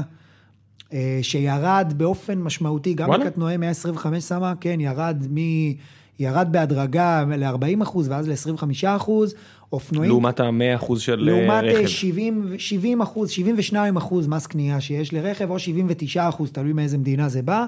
אה, וגם באופנועים עצמם נעשתה רפורמה באוגוסט 2015, ואופנועים קטנים בנפח 125, 125 250, 300, 500 סמ"ק, מס הקנייה שלהם ירד מ-72 אחוזים ל-100, זה, זה, זה מדורג, כן, 40, זה- 50, זה הוביל 60 למצב אחוז. שאתה יכול לנהוג על כלי מפואר בארץ, בסכום שהוא הגיוני, ומצד שני אתה רואה אנשים נוהגים על מכוניות בארץ, שעם כל הכבוד, ששוות. שבארצות הברית שליח פיצה לא עולה עליהם. כן. אני, אני רואה אנשים בתעשיית ההייטק, שמה לעשות, פריבילגים הרבה כסף, נוהגים על אוטו קקמייקה, פח, כן, אוטו פח, בוא נגיד את האמת, אוטו פח, כן. כי בארץ יקר. יקר, נכון. יקר, נכון. אובייקטיבית נורא נורא יקר. אתה יודע, נסענו, אה, אני ודורון שעשיתי את הפודקאסט, והוא המנכ"ל של החברה הזו, נסענו לאיזה כנס, ומי שהקפיץ אותנו, הוא אדם שמכר חברות בעשר ספרות או תשע ספרות. משהו, אתה יודע, בגבוה. והוא מסיע אותנו באיזה אוטו ממש ישן וממש, אתה יודע, פח זה לא מילה. ואנחנו נוסעים איזה שעה וחצי לכנס בצפון, ואני לו, תגיד, איקס, מה, מה קורה פה, מה? הייתי בטוח שיש לך אוטו יותר טוב, הוא עושה, מה, זה נורא יקר בארץ. איזה אלוף. כן, א', אלוף, אני מאוד מכבד את זה, אבל זה אובייקטיבית, לא קנייה חכמה. נכון, נכון, נכון, ערימות של כסף. אז אתה יודע, אז אתה באמת רואה בארץ אופנועים מגניבים. כן. ואתה לא רואה בארץ מכוניות מגניבות יותר מדי. אתה רואה. עכשיו יש. כן, עכשיו יש פה התפרעות שאני אומר, זה כאילו כן. הזיה לגמרי. נכון, נכון. אתה רואה אופנועים מגניבים, כי יותר קל להביא אופנוע מגניב ולקנות אופנוע מגניב. ו- כי 100 אלף שקל קונה לך אופנוע מטורף. 100 אלף שקל קונה לך אופנוע אדיר, כן. ויש ו-100 אלף שקל ב- קונה לך מזדה 2 חדשה, אני לא יודע מה קונה לך בדיוק. בארץ. בדיוק, כן. או יונדאי i30 בת שנתיים. עד כן, כמה כן. גדול ההבדל באופנועים בין כלי מפואר לכלי פח? מבחינת אה, ביצועים או מבחינת עלות? הכל. אה, מבחינת עלות, יש אופנועים היום שעולים 20 ו-30 ו-40 אלף שקלים, ויש אופנועים שעולים 200 ו-300 אלף שקלים. אז בוא בוא נוריד את הדעת האלה כן, ונרד לאזור הזה. המון, ש- המון הבדלים, המון הבדלים, אה, הבד- הבדלים בעיקר של יכולות רכיבה, אופנועים של... זה מאוד קשה להגיד את זה ולהכליל, אבל אם ניקח אופנוע של 100 אלף שקל, אז היכולות, הביצועים שלו, לא רק מנוע, אלא גם התנהגות שלדה ומתלים ובלמים, וההתנהגות הדינמיות, הדינמית שלו תהיה ברמה מאוד מאוד מאוד גבוהה ביחס לכלים אה, זולים. מה יש מבחינת אבטחה? במכוניות הרי מרצדס, כל הדברים שאתם מכירים, של אה, ABS, כריות אוויר, הכל זה לפי דעתי, הכל התחיל במרצדס, ותמיד הרכבים כן, שלהם באמת, מהגרמניות, הטכנולוגיה תמיד מגיעה. ותמיד הן. הרבה יותר בטוחות, כן. ו- אבל מה לעשות שאי אפשר, לא לא יכולים להרשות את זה לעצמם. אה, מה זה באופנועים? מה- מה זה- מה זה האמצעי האבטחה ב... אמצעי בטיחות. אז קודם כן. כל, בטיחות פסיבית. אה, אה, מ- אקטיבית ופסיבית. פסיבית אין יותר מדי, זה רק ציוד הגנה, אה, ציוד שהרוכב לובש. אה, בטיחות אקטיבית, יש ABS, היום זה סטנדרט לחלוטין. זה כבר בכולם. זה כבר כמעט, כמעט, כמעט בכולם. כל כלי חדש שיוצא כבר מגיע עם למי שלא. מכיר, זה בעצם, אתה יודע, מהצד המפגר שלי זה קצת, זה כאילו, זה בעצם מחכה פימפום של ה... כן, אבל פימפום מאוד מאוד מאוד מהיר, זה 50 הבלם. פעמים בשנייה וכאלה. לא משהו שבן אדם היה יכול לא לעשות. משהו שבן אדם יכול לעשות. אתה זוכר את התשדירים של אה, לפני 20 שנה או 30 שנה, של לפמפם על ה... כן. לפמפם את הדוושה, זה, תש- התשדיר הזה הוא אסון מבחינתי. ברור. כל כל מי שיודע... כל כך גרוע. כן. אוי ואבוי, העברות משקל, לא משנה. אז ABS זה anti-lock brake system, מונע נעילת גלגלים בעת אה, בלימה חזקה. בבלימת חירום, אה, באינסטינקט שלך אתה תתנפל על הבלמים. אגב, אחד הדברים שמלמדים אותך בקורסים לרכיבה מתקדמת זה איך לפתח לעצמך את היכולת או את זיכרון השריר לבלום נכון בתהליך אה, בלימה דגרסיבי של מתחיל חזק ולאט לאט הולך ומשתחרר, ועבודת מתלים ושליטה יותר טובה, אבל זה כבר בצד. מערכת ABS... יש לך מקום בסוף אה, לה- להסביר לאנשים איך להגיע אליך בכל זאת לשמוע את זה יותר, כי אני בטוח. שיש הרבה אנשים שאומרים אוקיי אני רוצה לעשות את זה, אבל נגיע לזה כן, בסוף. אז אני אשמח מאוד. אה, אז מערכת ABS, שהיא מערכת למניעת אה, נעילת גלגלים בעת חירום, בבלימת חזקה, זה כבר סטנדרט בכל האופנועים. יש היום הרבה מאוד אופנועים וקטנועים, כולל קטנועי 300 סמ"ק ו-250 סמ"ק, שמגיעים עם בקרת אחיזה, עם traction control, או ברכב זה נקרא ESP, Electronic Stability Program.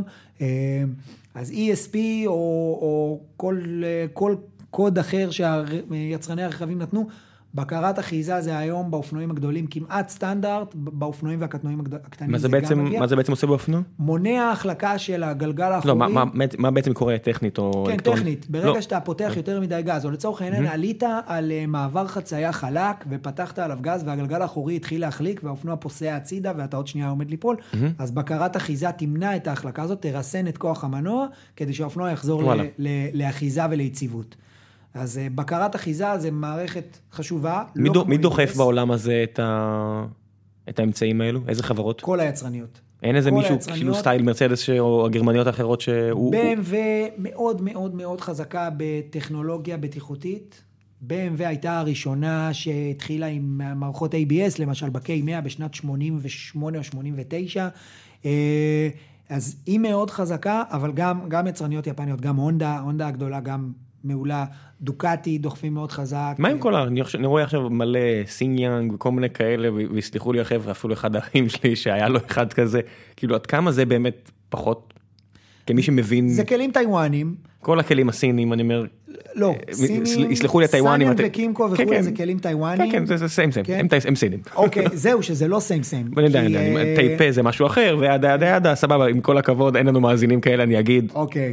הכלים הטיוואנים הם כלים טובים, הם לא כלים מעולים כמו היפנים או האירופאים, הם כלים טובים, הם בעיקר נותנים אה, value for money, הם נותנים תמורה. טובה לכסף שלהם. בגלל זה רואים הרבה על הכביש. נכון, איכות חומרים שלהם היא קצת פחות טובה, למרות שהיא השתפרה מאוד בשנים האחרונות. הביצועים שלהם הם קצת פחות טובים, אבל בתמורה שאתה מקבל לכסף, זו תמורה היום מעולה. יש, סליחה, יש שתי יצרניות אה, אה, קוריאניות שמגיעות היום, סליחה, טיוואניות שמגיעות היום לארץ, זה סניאנג וקימקו, זה שתי החברות הגדולות אה, אולי שמוכרות הכי הרבה קטנועים בישראל.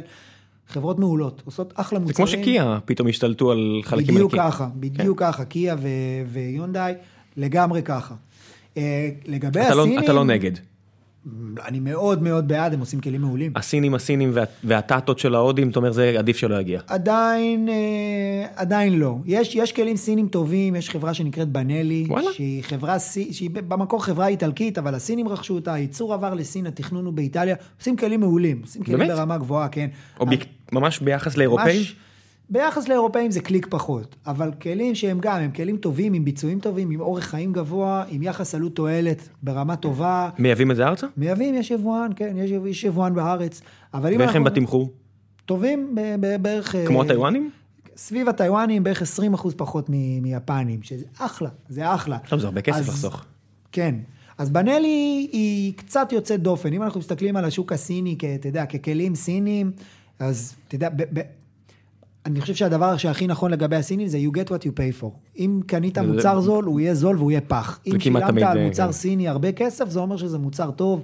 יש אוטובוסים סינים ששוטפים פה את המדינה, יש מכוניות סיניות, MG, שדוד. לובינסקי, על הרכבת. כן, כן. בדיוק, זה מוצרים סינים, אבל באיכות מאוד גבוהה. כן, העולם השתנה. לכן הם יעלו גם כמו, כמעט כמו מוצרים אירופאיים. אבל אם קנית מוצר סיני שהוא, שוב, זה נכון לכל תחום, אם קנית מוצר סיני שהוא זול, מן הסתם הוא גם יהיה נחות, יחזיק מעט זמן, יתקלקל באמצע וכו'. טוב, בוא נדבר קצת על אה, ספורט לפני שנגיע לשאלות. אה, מעולה. מה המצב שם? יש לנו, יש לנו בערך, בוא נגיד רבע שעה לדבר על הספורט, ואז נעבור לשאלות. מעולה. אה, מה המצב שם? ששם המצב, אתה יודע, בחירה. כמי שמאוד מאוד אוהב ספורט, כן. המצב בארץ פח. המצב בארץ נלחמים, באופן כללי נלחמים הוא בכם פח. אה, מאוד. כן, כן, אתה, אנחנו מדברים על הספורט המוטורי. כן, כן. אה, המצב לא טוב, המצב לא טוב. אה, בעבר היו תחרויות פיראטיות, והן היו פשוט עובדות, זה היה... יש... כן, יש לי מישהו שעבד איתי, שאתה יודע, היה מגיע אחרי סופי שבוע שהוא מרוקן כי הוא התחרה כל הסוף שבוע. כן, כן. אז היו אליפויות אנדורו, יש אליפות, ליגת האנדורו בישראל רצה איזה 13 שנה באופן פיראטי, והיא הייתה אליפות מפוארת. היו אליפויות ראלי, ופה ושם אליפויות סופר מוטו, אני התחרתי בארבע עונות זה הכל קטגוריות מוטו, שונות פיר- של הספורט. כן, זה, זה, זה ספורט מוטורי שונה, זה אופנועים שונים בדוקטרינות כן. שונות. אה, אז היה ספורט מוטורי, מאז חוק הספורט המוטורי של 2005, דברים, אה, קודם כל הייתה צלילה וזה כמעט נעלם לגמרי. זה עולה, אנחנו כל הזמן במלחמות, אנחנו לא מצליחים להגיע למשהו יציב. מי מי שם רגליים ולמה? זה לא בדיוק ששם רגליים, יש גם, יש גם בעיות, בעיות אובייקטיביות של תקציבים וכל מיני רגולציות, חונקים אותנו. מה? מה למשל? חונקים אותנו. מה, מה, מה, איזה רגולציות? אה, אני לא מכיר בכלל. אה, למשל, אני חושב שהרגולציה הגדולה ביותר זה חוק הספורט המוטורי. זה, עכשיו, צריך להבין, חוק הספורט המוטורי זה כמו שמחר בבוקר יעשו, הכנסת תחוקק את חוק הכדורגל. וכל הכדורגל בישראל יהיה תחת חוק של מדינת ישראל כן, ורגולציות זה, של זה, חוק. לא, הוא, הוא פשוט כזה רעש, אתה יודע, אין, אף אחד לא רוצה לגעת בזה, אבל כן. תראה, כדורגל וטניס וכדורסל וכל סוג של ספורט וגם אתלטיקה, הכל זה תחת התאחדויות שקובעות תקנות שהן נגזרות של תקנות בינלאומיות וכולי וכולי וכולי. למה שספורט מוטורי יהיה שונה? צריך להבדיל דבר אחד מאוד גדול. כלי תחרותי, זאת אומרת, אם יש לי אופנוע שאני מתחרה עליו, זה לא כלי תחבורה. זה לא אופנוע שאני, או מכונית שאני נוסע עליו ביום יום לעבודה. אין לו לוחית. טכ, לא רק הלוחית, טכנית, אלה אופנועים שונים לגמרי. לא, אני אומר, אין, אתה לא, אתה לא יכול לנהוג עליו. הכביש. כן, נכון, נכון, נכון, בדיוק ככה. אז בגישה הישראלית הישנה, אה, אה, אה, זה, זה, לא, לא מצליחים להבין שאופנוע תחרותי זה לא כלי תחבורה. זה, זה כמו כדורגל. אני הולך לחנות היום, לחנות ספורט, וקונה כדורגל או קונה מחבט טניס, אז באותה מידה אני גם קונה אופנוע מרוץ. אז נכון, אופנוע מרוץ, זה, זה, יש לו מנוע והוא צריך רישיון מיוחד וכולי. שום בעיה, אבל זה לא צריך להיות תחת חוק, זה צריך אני להיות תחת חייב לשאול אותך למה, התאחדות. למה אתה אומר שום בעיה? למה שבכלל המדינה תתערב במה שאתה עושה כספורט? למה שהמדינה תתערב? נכון מאוד, צריכה לא, להיות אתה- אתה- התאחדות. אז אני אומר, למה אתה אומר בסדר? על מה- על מה יש לך להגיד בסדר? למה בכלל מתערבים? הדבר היחיד שאני אם יכול אתה עולה על כביש, לקבל- בסדר, אבל למה? הדבר היכול, היחיד שאני יכול לקבל זה שהמדינה תסדיר את הנפקת הרישיונות לכלים התחרותיים. כי בכל זאת זה כלי שיש לו מנוע. למה? אני יכול להגיד שלא חוקי לך לעלות איתו על הכביש, זהו. נכון. כל עוד אתה עושה אותו בשטח או ב- או נכון. במסלול. למה? אני חושב שהתשובה לזה היא כי ככה זה עובד בכל העולם. בכל העולם יש רישיון וואלה, אוקיי, מיוחד אז ל- לכלי תחרותי, אתה מקבל אותו מהמדינה, וזה בסדר גמור, עם זה אני חי מה זה. כולל? רישיון רכב, כמו שיש לך את הטסט שלך, את הרישיון רכב שלך, ש- אתה צריך לקחת אותו. לטסט? אתה לא צריך לקחת אותו לטסט. אלא? אתה לוקח אותו למרוץ, במרוץ יש בודק טכני שבודק שהאופנוע עומד והוא ב- מטעם המדינה? בתקנות, לא, לא, הבודק הטכני הוא מטעם ההתאחדות. אוקיי. וככה זה צריך להיות. אז המ- איפה המדינה מתערבת? פשוט מנפיקה לך את הרישיון, יש יבוא מסודר של אופנועים. אה, אוקיי, זה רק עניין של יבוא. כן, רק- אוקיי, יבוא ורגולציה על היבוא, אוקיי, אוקיי, זה זה- הכל. בזה, עם זה אין לי שום בעיה, אתה מקבל רישיון, ברגע שקיבלת את הרישיון, זהו, האופנוע שלך, או לצורך העברת בעלות, גם אתה צריך את המדינה, זהו. זה בסדר, הכל. אוקיי. פה זה נגמר. כל השאר צריך להיות תחת התאחדויות, כמו שיש התאחדות הכדורגל, שמאגדת את כל הכדורגל בארץ, והתאחדות האתלטיקה. ברור. יש התאחדויות של הספורט המוטורי, גם של וחברות. ביטוח שידאגו לך, כי כן, מהבחינה הזאת. כמו כל ספורטאי. בדיוק. אני לא משלם על כדורגלן ששובר את הברך שלו עכשיו. בדיוק, בדיוק. אז אתה גם לא צריך לשלם על אה, אופנוען ששובר את הברך ב- לא, בוא. נגיד שגם כדורגלן וגם אופנוען, אם אחרי זה הוא צריך אה, להמשך חייו, אז מן הסתם, אין מה לעשות, אנחנו מדינה סוציאלית, אז נדאג לזה, נכון. אבל, אבל זה לא איזה עלויות שאתה יודע, אין כל כך הרבה כאלה. נכון. עם כל הכבוד, עם כמה עשרות או מאות, או זה לא... מאות, כן, כמה מאות, ועדיין יש ביטוח, ההתאחדות. כן, אפשר לחשוב כמה תאונות. כבר היו פה במרוצים בארץ. נכון, לשמחתנו לא היו הרוגים. לא, אני אומר, תעזוב, אני מסתכל אפילו בעולם, כמה כבר תאונות כלום, יש, מעט מאוד, ספורט מוטורי זה ספורט בטוח, יחסית. יחסית. כן. כן. בוא נגיד שבכדורגל אף פעם אחד, אף בן אדם לא נהרג על, על, על המגרש, אין כן התקף לב או דברים כאלה. נהרגו, כן, בעלת הלשון, התקף אה, לב. אז, וזה. אז זה יותר נדיר מאשר, אתה יודע, אין, אין כוכבי ענק סטייל סצנה שמתו נכון, על, בענף נכון, שלהם. נכון, אה, סטייל אה, סימונצ'לי באופנועים וכולי. זה פחות מסוכן מאגרוף. נכון, הסיכוי שלך, אתה יודע, להיות, או אגרוף תאילנדי, או כל מיני בטוח, לחימה, כל, נכון, כל נכון. ספורט זירה, שאני מת נכון. עליו, אבל עדיין מתחיל להיות בעיה מוסרית שאני צופה בזה, אני אומר, טוב, כל החבר'ה האלה יהיה להם נזק מוחי. עם אופנועים ספורט אין. מוטורי זה לא ספורט כזה מסוכן. כן, כשאני רואה את רוסי, אני אומר, הנזק המוחי שלו זה סתם כי הוא כן, משוגע. כן, זה כי סתם כי הוא דפוק, זה לא כי הוא כי הוא יש ספורטאי. אה, ציוד הגנה מאוד איכותי, אה, אה, שהוא, שוב, זה הגנה פסיבית, אבל הוא קיים. יש, המסלולים הם מסלולים סטריליים, אתה לא בין מכוניות, יש משטחי החלקה. קורה לך משהו, אני יכול להגיד לך, אני רוכב אנדורו. אני רוכב גם אנדורו, שטח בערים, מטפס סלעים, עושה אקסטרים אנדורו. כל רכיבה למי שלא מכיר, אנדורו זה, אנדורו זה רכיבת שטח בשטחים הפתוחים, שהאנדורו הפך להיות בשנים האחרונות אקסטרים אנדורו. טיפוסים של סלעים ושל כן. גזעים. אנשים ו- עושים את זה עם- עם רכבי שטח, אנשים עושים את זה עם אופניים, יש לי חברים כן. שזה שזה החיים שלהם נהיה. מלא, וזה נראה ספורט אדיר. אדיר. פעמיים בשבוע צוק מנורה, עושים את זה, יש מלא שטחים בארץ לעשות את מלא. אין סוף, אין סוף, אתה יכול לרכב איפה שאתה רוצה, מטפסים על. בולדרים, כן, בדיוק, אתה יכול לרכב איפה שאתה רוצה, יש לנו מיליון סוגים של תוואי שטח, מיערות וחולות והרים ו- ו- ו- ומדבריות, והכל, הכל, הכל יש לנו, אתה יכול לרכב איפה שאתה רוצה, ספורט אדיר. אני עושה אנדורו פעמיים בשבוע, שישי ושלישי רביעי, היום שלישי אנחנו פה, אבל מחר אני הולך על הבוקר לרכב אנדורו, גם איזה שעתיים. איפה? איפה בעיקר? אז אני, באזור הבית כאלה? שלי, אזור, אזור בית שמש. אני גר ליד בית שמש, אז במושב, אה, יש שם- אזורים מדהימים, בעמק איילה, כן, זה בדיוק. כיף לטייל וכיף לרכב. יש לי 360 מעלות מסביב לבית של אנדורו, כמה שאני רוצה, איפה שאני רוצה. אז מה שאני בא להגיד, בכל, בכל רכיבת אנדורו שלי, אני נופל, אני מתרסק עם האופנוע. אז אני קם, כן, אנחנו מדברים פה על אפס קמ"ש, כן? גם, גם במהירות יותר גבוהות, גם ב-20 ו-30 קמ"ש. בסדר, זה. עדיין, אה, כן, 20 ו-30 נפלתי, קמ"ש. ניסיתי לטפס סלע, בום, התהפכתי הצידה, נגררתי את כל הסלע. כמה נזק יש לכלי? אני תמיד מסתכל על הדברים האלה ואני רואה שהחבר'ה שלי עושים את זה, כמה אתה הורס את הכלי שלך כל... בלאי מצטבר, זה ברמה שאתה אתה חייב לדעת לתקן אותו בעצמך, נכון? כדאי. אחרת זה לא אחרת זה לא יעלה לך כלכלי. יותר כסף למוסכים, כן? כן, זה לא כלכלי נראה לי, זה כל שבוע לקחת אותו למוסך, לא? נכון, כדאי, לא כל שבוע, אבל לעיתים יותר קרוב תכופות מה-20 שעות. כמה קורה לך שאתה לא מצליח לטפל בו? לא, לא קורה לי, אני מורה למכונאות אופנועים, אז בין היתר, אז אה, יש לי את הסדנה. שלי, אני עושה הכל. רק עושה הכל וזה רק אולי להזמין משהו שאין לך, דברים כאלה, שכל הזמן זה כן, קורה. אני, לא, אני, לא, אני לא דוגמה מייצגת בקטע הזה, רוכבי אנדורו, רוכב אנדורו ממוצע יטפל קצת באופנוע שלו לבד, ואת השאר ישאיר למוסך, מה אתה לא ממליץ לאנשים לעשות? דברים שהם לא יודעים לעשות, דברים שאין להם את ההכשרה. כן, אבל אתה לא יודע מה שאתה לא יודע. נכון. זה הבעיה. נכון, אתה אתה בטוח שאתה יודע את הכל, כן. להיעזר בחברים שכן עשו את זה ויודעים לעשות את זה, ואתה יודע שהם עושים את זה בצורה טובה, פה השמיים הם הגבול. אתה אומר שאסי וכאלה, עזוב שטויות, תעשה בעצמך, כל מה שמגיע למנוע אל תתקרב? לא בהכרח. דווקא, דווקא, יודע מה, באופן מפתיע, דווקא המנועים יותר קל לטפל מאשר אה, מכלולי שלדה כמו בלמים ובולמים. בולמי, בולמי זעזועים זה אומנות, אה, אומנות שלמה בפני עצמה. אה, תורה ש, ש, שמעט מאוד באמת יודעים פה בארץ. אה, אני אומר, ככותרת, תעשה מה שאתה יודע, ואם אתה לא יודע, תיעזר בחבר, בתנאי שגם הוא יודע ואיכות העבודה שלו טובה. זה יכול להיות להחליף ידית קלאץ', וזה יכול, לעשות, יכול להיות לעשות שיפוץ מקיף למנוע. עד כמה מוסכניקים יש פה שהם חאפרים? זה, זה נפוץ? יש חאפרים בתחומים מסוימים, בעיקר בקטנועים. הרמה הולכת ועולה. איך אתם עוזרים לקהילה? אתם כאילו עושים קצת שיימינג? בתור המגזין? כן, איך אתם קצת עושים שיימינג אה, על מוסכניקים בעייתיים? לא, אנחנו לא... לא, לא תשמע, זה סכנה. אה, תראה, איפה, ש, איפה שיש פחות כסף, בקטנועים הקטנים ובג'נקיות שמסתובבים על הכבישים, שם יש קומבינות ויש חאפרים.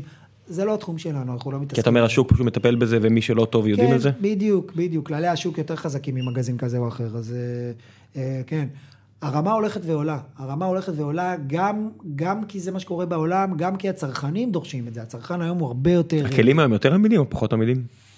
Hmm, שאלה טובה, שאלה טובה. כי הרכב תמיד יש, אתה יודע, אנשים, איזשהו זיכרון של פעם, של פעם הרכב החזיק 20 שנה, והיום הוא מתקלקל כל פעם. והווידאו החזיק 20 שנה, והמקרר והמכונת כביסה, והיום והחברות הורסות בכוונה, כן, כן, בסדר. נכון. אתה מכיר את זה על טלפונים, אנשים אומרים לי, תראה איזה טלפון לא מחזיק, אני אומר לו, אחי, כמה שעות אתה משתמש בטלפון בכל יום? זה לא יודע, 20? איזה עוד מכשיר יש לכם שאתם משתמשים בו כזו כמות של שעות ואתם מפילים אותו ואתם מחזיקים, עצם העובדה שזה עובד שנה זה הנס פה, לא, לא, כן. אנשים, אתה יודע, בלי אופנוע אתה מתעלל בו. נכון, נכון, ממש ככה. אז כמה שנים זה מחזיק? מחזיק, קשה להגיד כי זה תלוי באופי הרכיבה, בקילומטראז' שאתה עושה. יש יותר אלקטרוניקה היום, לא? יש הרבה אלקטרוניקה, אין בעיות עם אלקטרוניקה. אין בעיות עם אלקטרוניקה. זה לא מקצר חיים של כלי רכב? ממש לא, האלקטרוניקה היום אמינה ועמידה. והיא באיכות טובה. אבל זה נגיד אתה לא יכול לתקן, אם, אם משהו שאתה רואה שהוא לא עובד טוב אתה חייב להחליף אותו. אני או לקוח? אתה, אני מדבר עליך. אני מסתדר. אה, לתקן את הרכיב האלקטרוני עצמו? לא, לא, לא. אתה פותח סקופ ומתחיל... לא, לא, לא, לא, פחות. סחבק מהנדס חשמל ולא היה מעז כן, לא, להתקרב לא, בזה. אתה לא מתעסק בזה, אתה מחליף את הרכיב הפגור. ברור. כן. אבל זה אלקטרוניקה, כמו אלקטרוניקה, אתה יודע, יש תקלות. יש תקלות באלקטרוניקה. אתה כבר יודע, מן הסתם אתה, אתה יודע לזהות מה, מה עובד, מה לא עובד. כן. כן. ואם לא, אז אני מבצע תהליך אבחון שבסופו אני אשים את האצבע על מה לא עובד. יש לך עם מי להתייעץ בארץ כאילו? יש מה? יש לך עם מי להתייעץ בארץ? שאנשים באים אליך להתייעץ?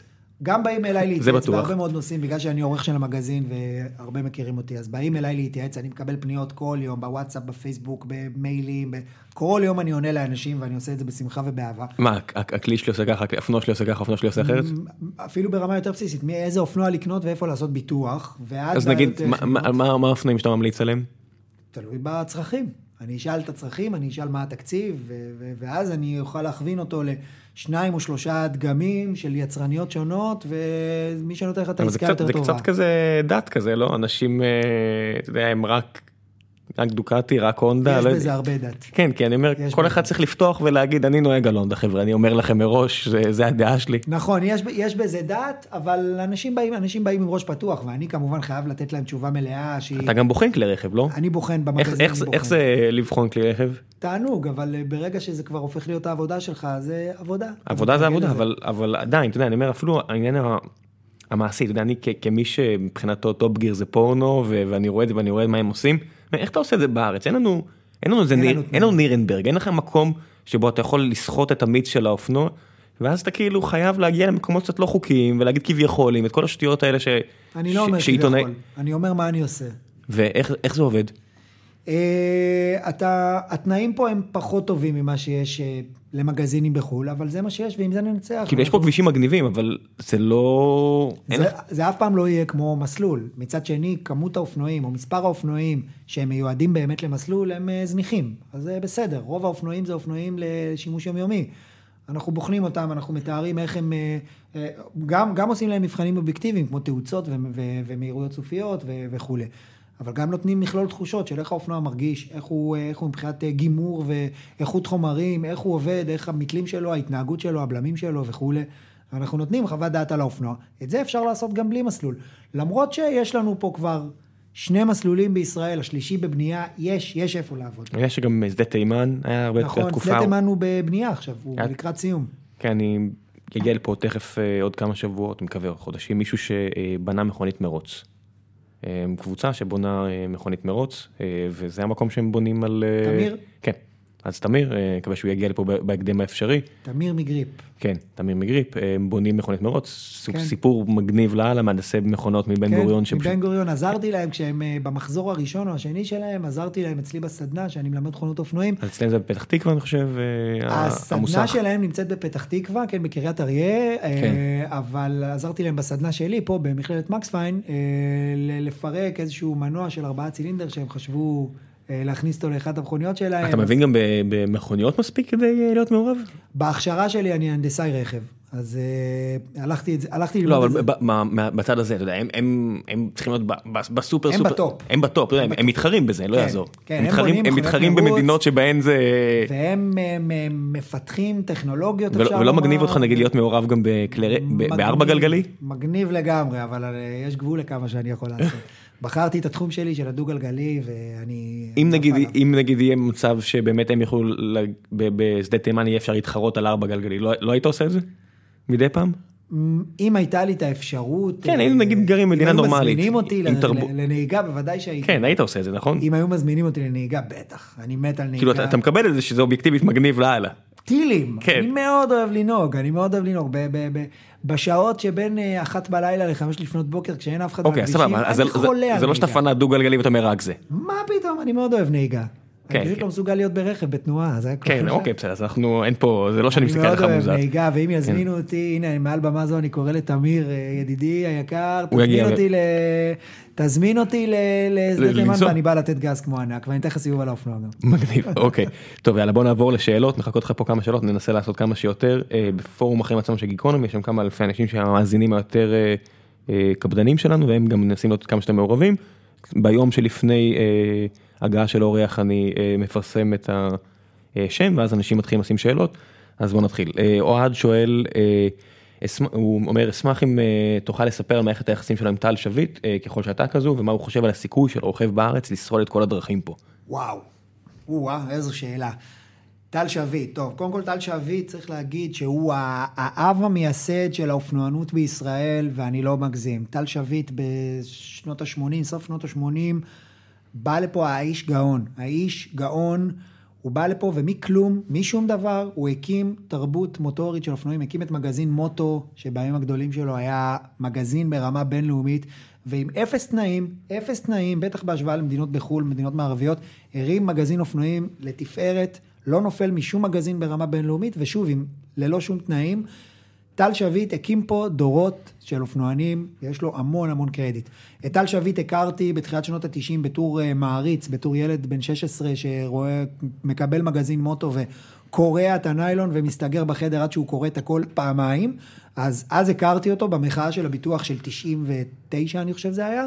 לאחר מכן, אה, כשנכנסתי לפולגז בתחילת שנות האלפיים, אז אה, כבר הכרתי אותו בתור קולגה, בהתחלה... בהתחלה בתור, אני בתור איש מאוד קטן מתחיל וטל שביט הענק ולאט לאט הוא נתן לי את התחושה שאני שווה בין שווים והסתכל עליי בגובה העיניים והערצתי את הבן אדם הזה. אה, אז כן, אז הכרתי את טל שביט וקצת עבדתי איתו, גם הוא כתב לנו קצת בפול גז ובעיקר הוא היה קולגה שמאוד מאוד הערכתי וכיבדתי. ולגבי השאלה השנייה, אני חושב שאם אה, טל שביט נהרג בתאונת דרכים, שזוכר דיברנו על אשמה ואחריות, אז ללא צל של ספק האשמה היא אשמת הנהג, אבל לטל שביט הייתה אחריות לחזור הביתה בשלום.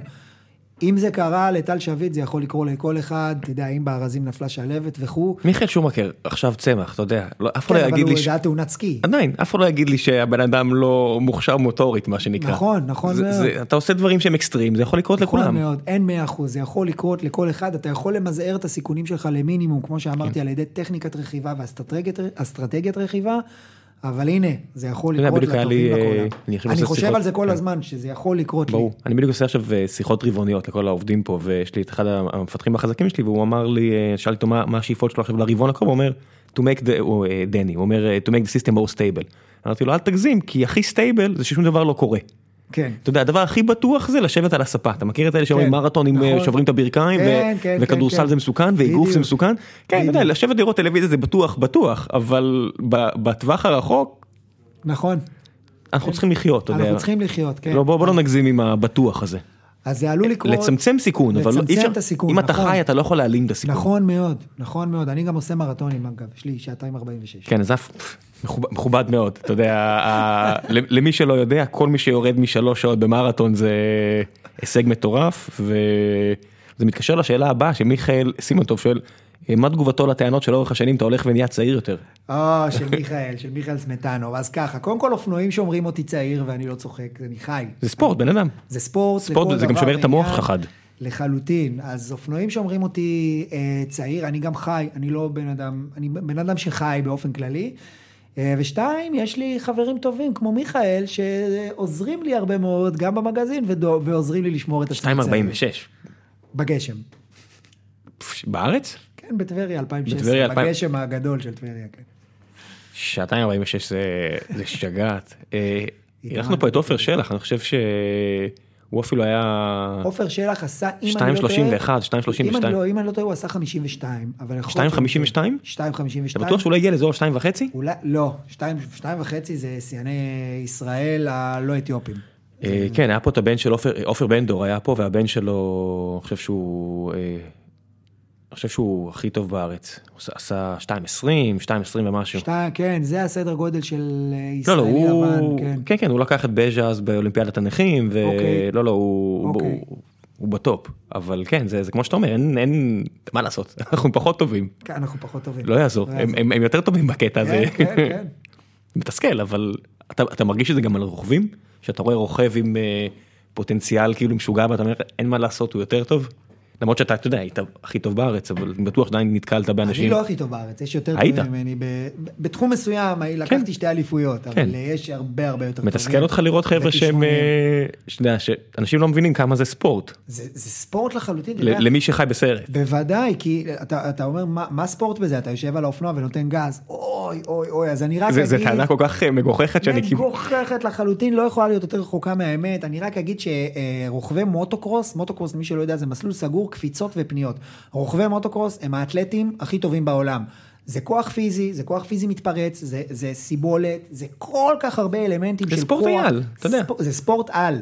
מוטוקרוס זה ספורט על, אנדורו זה ספורט ברמה מאוד כן, גבוהה. רוסי כנראה יכול להיות כדורגלן, באמת. הוא בוא- אחד הספורטאים, רוסי הוא אחד כן, הספורטאים, הוא אחד איטליה, האתלטים. מ- מדינת ספורט מטורפת, בטוח, אתה יודע, לא תשמע אנשים שיגידו, הוא יכל להיות שחקן טניס, הוא יכל להיות אה, שחקן כדורגל, בוודאי, ו- ו- ו- וספורט מוטורי נמצא במדור הספורט, כן? בגזטה דה הספורט וכל אלה. ברור. כן, כדורגל, כדורסל, ספורט מוטורי, טניס, הכל ביחד, זה לא במדור רכב.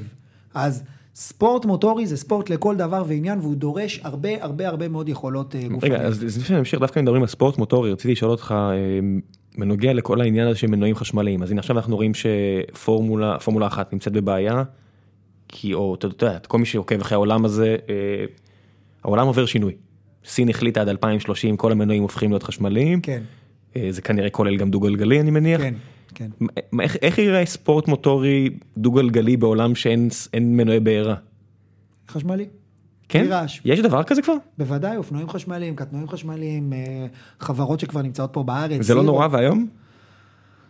לך. לי, לי כשמרן... אה, עזוב שמע, מישהו שנהנה מהרכיבה. נהנה מהמוטוריקה ומהמנוע, כן, זה, זה מבאס, זה מבאס את התחת, אבל זה... אין סיכוי שזה יהיה, אתה יודע, המקבילה של טסלה לאופנועים, אני יודע. יהיה, יהיה, כי אנחנו כבר שם, אנחנו כבר אוטוטו משהו. שיהיה כיף לנהוג עליו גם? כיף לנהוג עליהם, פשוט העניין של הרעש, של הסאונד. יוסיפו, במילא ב-BMW מוסיפים רעש, כן, אתה יודע, כן. אז... אה, היתרונות של חשמל הם אדירים, המנועים כל כך טובים, והביצועים כל כך ברמה גבוהה. אז זה לא מפחיד אותך? לא, אני לא מפחד משינויים. זה קצת מבאס אותי, כי אני אוהב את הסאונד ואת התחושה של מנוע בעירה פנימית, אבל ב- ב- ב- בכל קנה מידה, מנוע חשמלי הוא יותר טוב. נצילות של כמעט 100% לעומת 20% עלובים במנוע... ופחות במה- אה, ו- בלאי. כן, אה, יש בלאי אלקטרוני, אבל זה לא כמו הבל- הבלאי כן, של כן, תוצרי. שריפה. אנחנו עדיין לא שם רק בגלל העניין של הסוללות. עשר שנים מהיום, מישהו יפצח את זה. כן, הרוב המכריע של, של הכלים הדו-גלגליים, גם בספורט המוטורי, יהיו חשמליים. אוקיי, שאלו פה, אה, יאן לזרוב שואל למה לדעתך כל הפקקים במרכז אה, ועדיין כולנו מכוניות ולא קטנועים, אז דיברנו על זה. תפיסתית, כן. יאניק מילמן שואל, מניח שהרבה ישאלו את השאלה איך זה שמדינה עם תנאים אידיאליים לרכיבה דו-גלגלית עדיין לא תפס, אז דיברנו על זה. כן, שוב, אה, תפיסה, דעת קהל רווחת, כן. אז הוא אומר, אה, אופנוע זה מסוכן. אז הוא רושם, יצא לי, יוצא לי להשתגע כשאני רואה רוכבים חסרי ניסיון משתוללים על קטנועים, לא שמים זין על חוקי תנועה או על רוכבים צפויים, הרבה פעמים זה נגמר רע מאוד, הייתי מאוד שמח לראות אה, אתרים ועיתונאים מהתחום מפנים יותר ביקורת, אבל אתה עשית את זה. אנחנו עושים את זה כל הזמן, אנחנו גם מעודדים אה, ללכת לקורסי רכיבה ולמקצע את הרכיבה, גם בצד הטכני, גם בצד האסטרטגי. יש לנו מדורים של טיפים טכניים, טיפים לרכיבה, משתדלים כל הזמן לגעת בזה. אוקיי, אז אני רואה פה אריאל שאל על נושא הביטוח החובה, דיברנו עליו. אמ, אלירן, עוד מישהו פה שואל, אה, שואל כרוכב, למה המאבק בנושא הביטוח הדו-גלגלי כל כך נרפה? אמ, שאלה מעולה, הוא לא נרפה. הוא ממשיך שם על עוד שאלות שנראה לי דיברנו עליהן, אבל בוא נדבר על זה. אוקיי, המאבק, אה, המאבק לא, אה, לא, אף אחד לא עזב אותו, פשוט הוא עבר מהזירה, אה, מהזירה הציבורית של הכבישים והפגנות ולעשות בלאגן, הוא עבר לזירה האמיתית, איפה שבאמת מקבלים החלטות, בלובי, בכנסת. מי, ש, מי שלא חושב ככה חי בסרט. כן, אני יכול להגיד ל- ל- לאלירן שעובדים כבר תקופה מאוד מאוד ארוכה.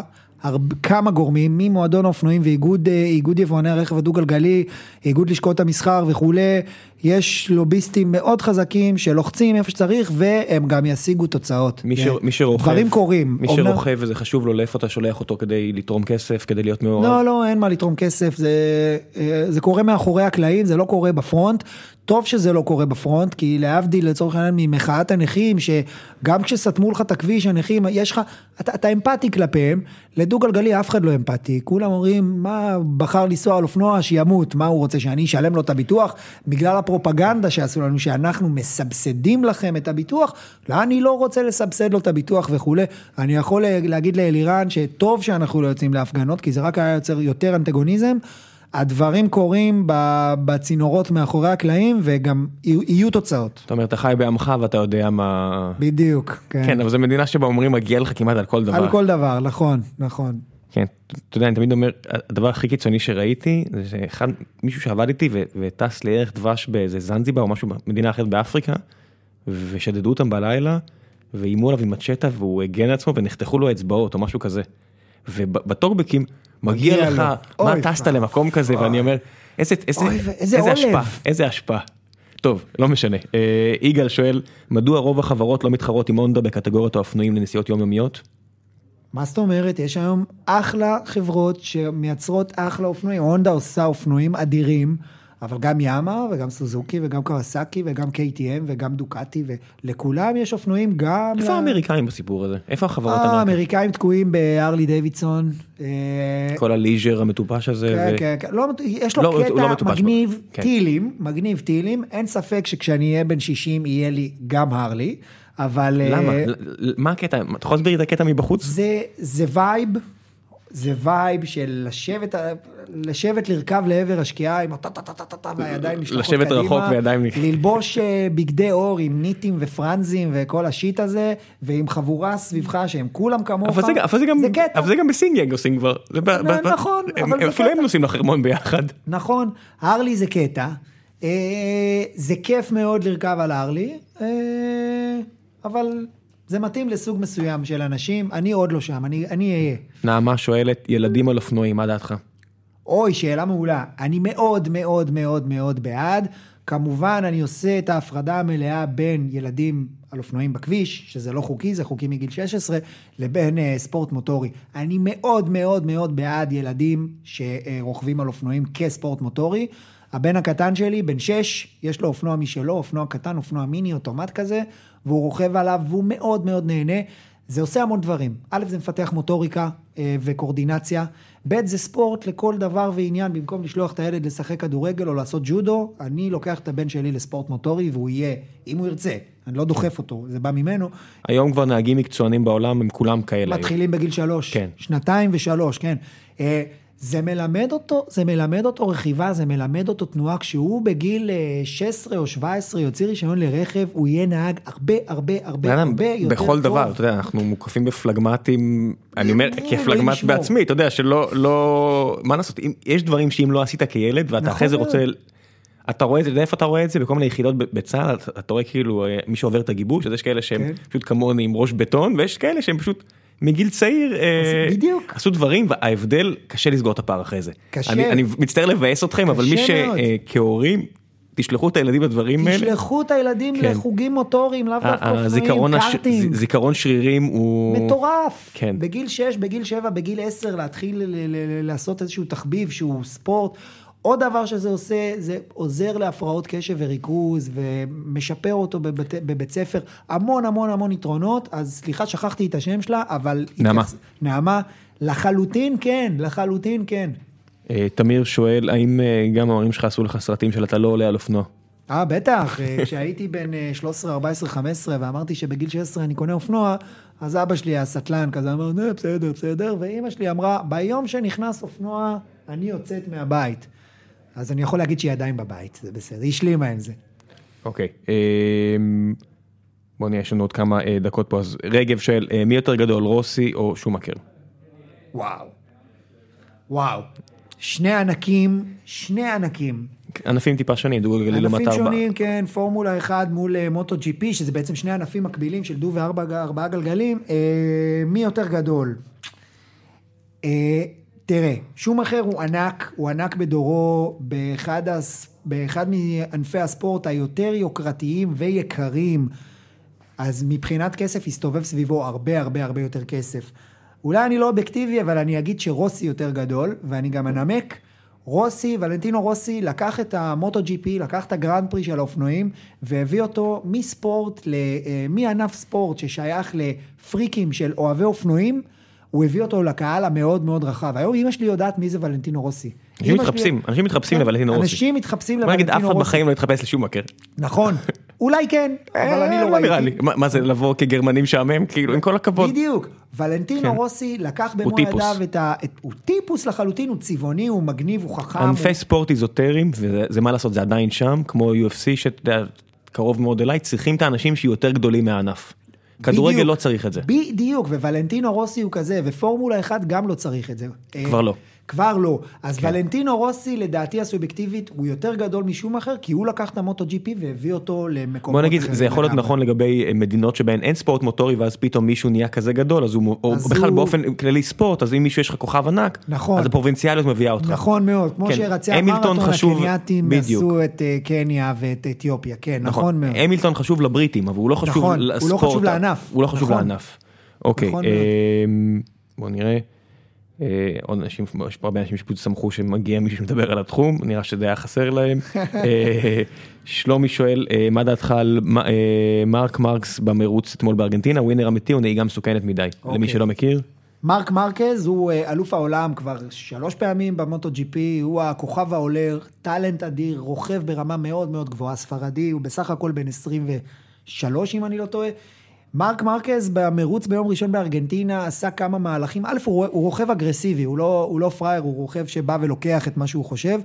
במרוץ בארגנטינה ביום ראשון הוא עבר את הגבול, הוא כבר עשה מהלכים אלימים ולא חוקיים, הוא נכנס ברוכבים בצורה שלא מכבדת, ו...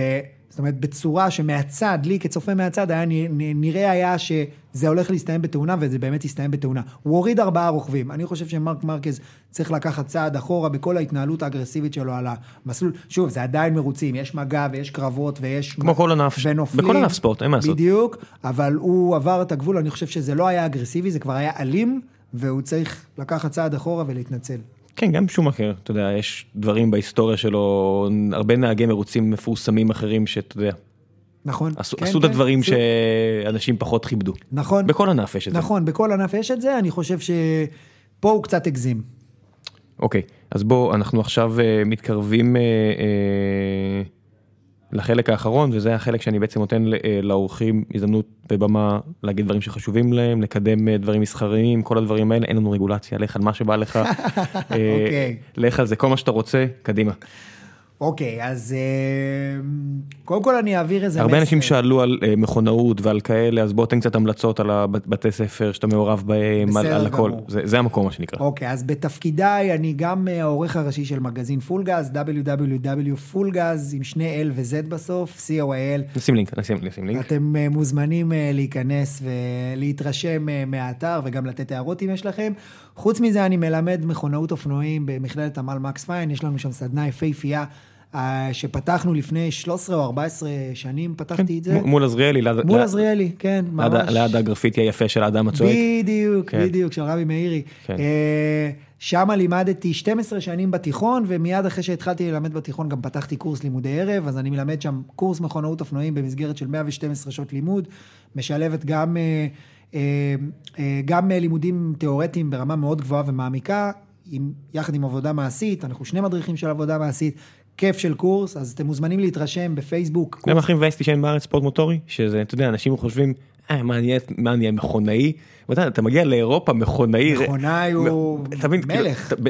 בעולם שבו יש פורמולה אחד, כן, יש צוות של מכונאים. כן, אתה יודע, עבדתי איזה מישהו במה שנהיה אפל ישראל, והוא הוא כאילו מהנדס חשמל, מדעי המחשב, אבל הפשן שלו זה כלי רכב. והוא הרכיב גם, אה, הוא בנה בעצמו ב- ב- מכלום, כאילו אז אה, הרכיב אותה, וכל מי שטס היה מביא לו איזה חלק.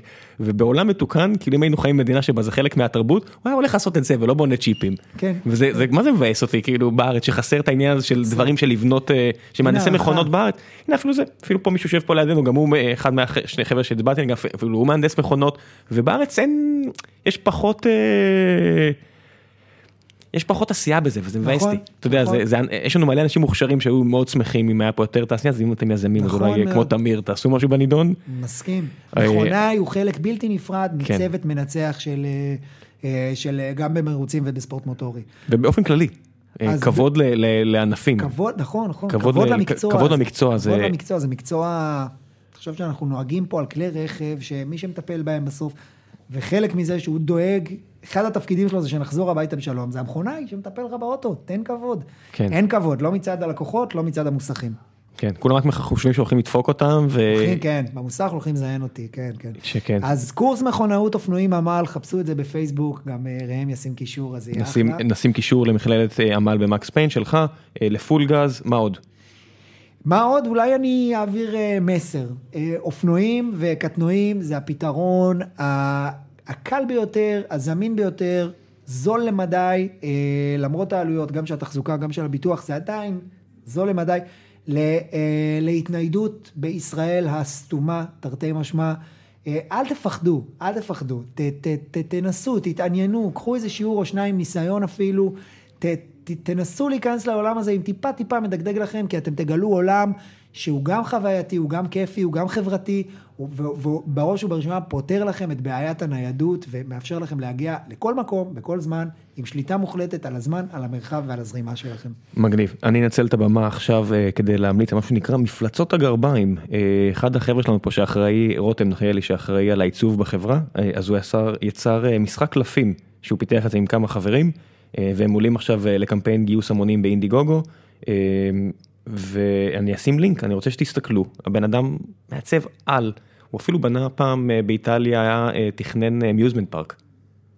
אז הוא בכלל מגיע מהתחום הזה, הנה עוד בן אדם שאתה יודע, מרשים. שמוצא את עצמו בסוף בהייטק כזה, בבועה הקטנה הזאת, כי מה לעשות, אבל אז לגמרי שם, אז אני מעודד אותו לעשות גם דברים אחרים מן הסתם, ואני אשים לינק ואני רוצה שתיכנסו ותסתכלו, אה, כי כל מי שיוצר נראה לי צריך אה, לעודד, ו- וזהו, זה מה שהיה לי להגיד על הנושא הזה, אני מאוד ממליץ, זה נראה בן זונה של דבר למי שאוהב משחקים שהם לא רק אלקטרונים, אז תסתכלו, בן אדם, תודה רבה רבה שבאת, תודה רבה לכם, מאוד נהניתי לדבר. ואני מקווה שנראה יותר נהגים על דו גלגלי בכביש ושינהגו כמו שצריך. הלוואי, שנמצה את הפוטנציאל של השוק האדיר שלנו. ביי. ביי.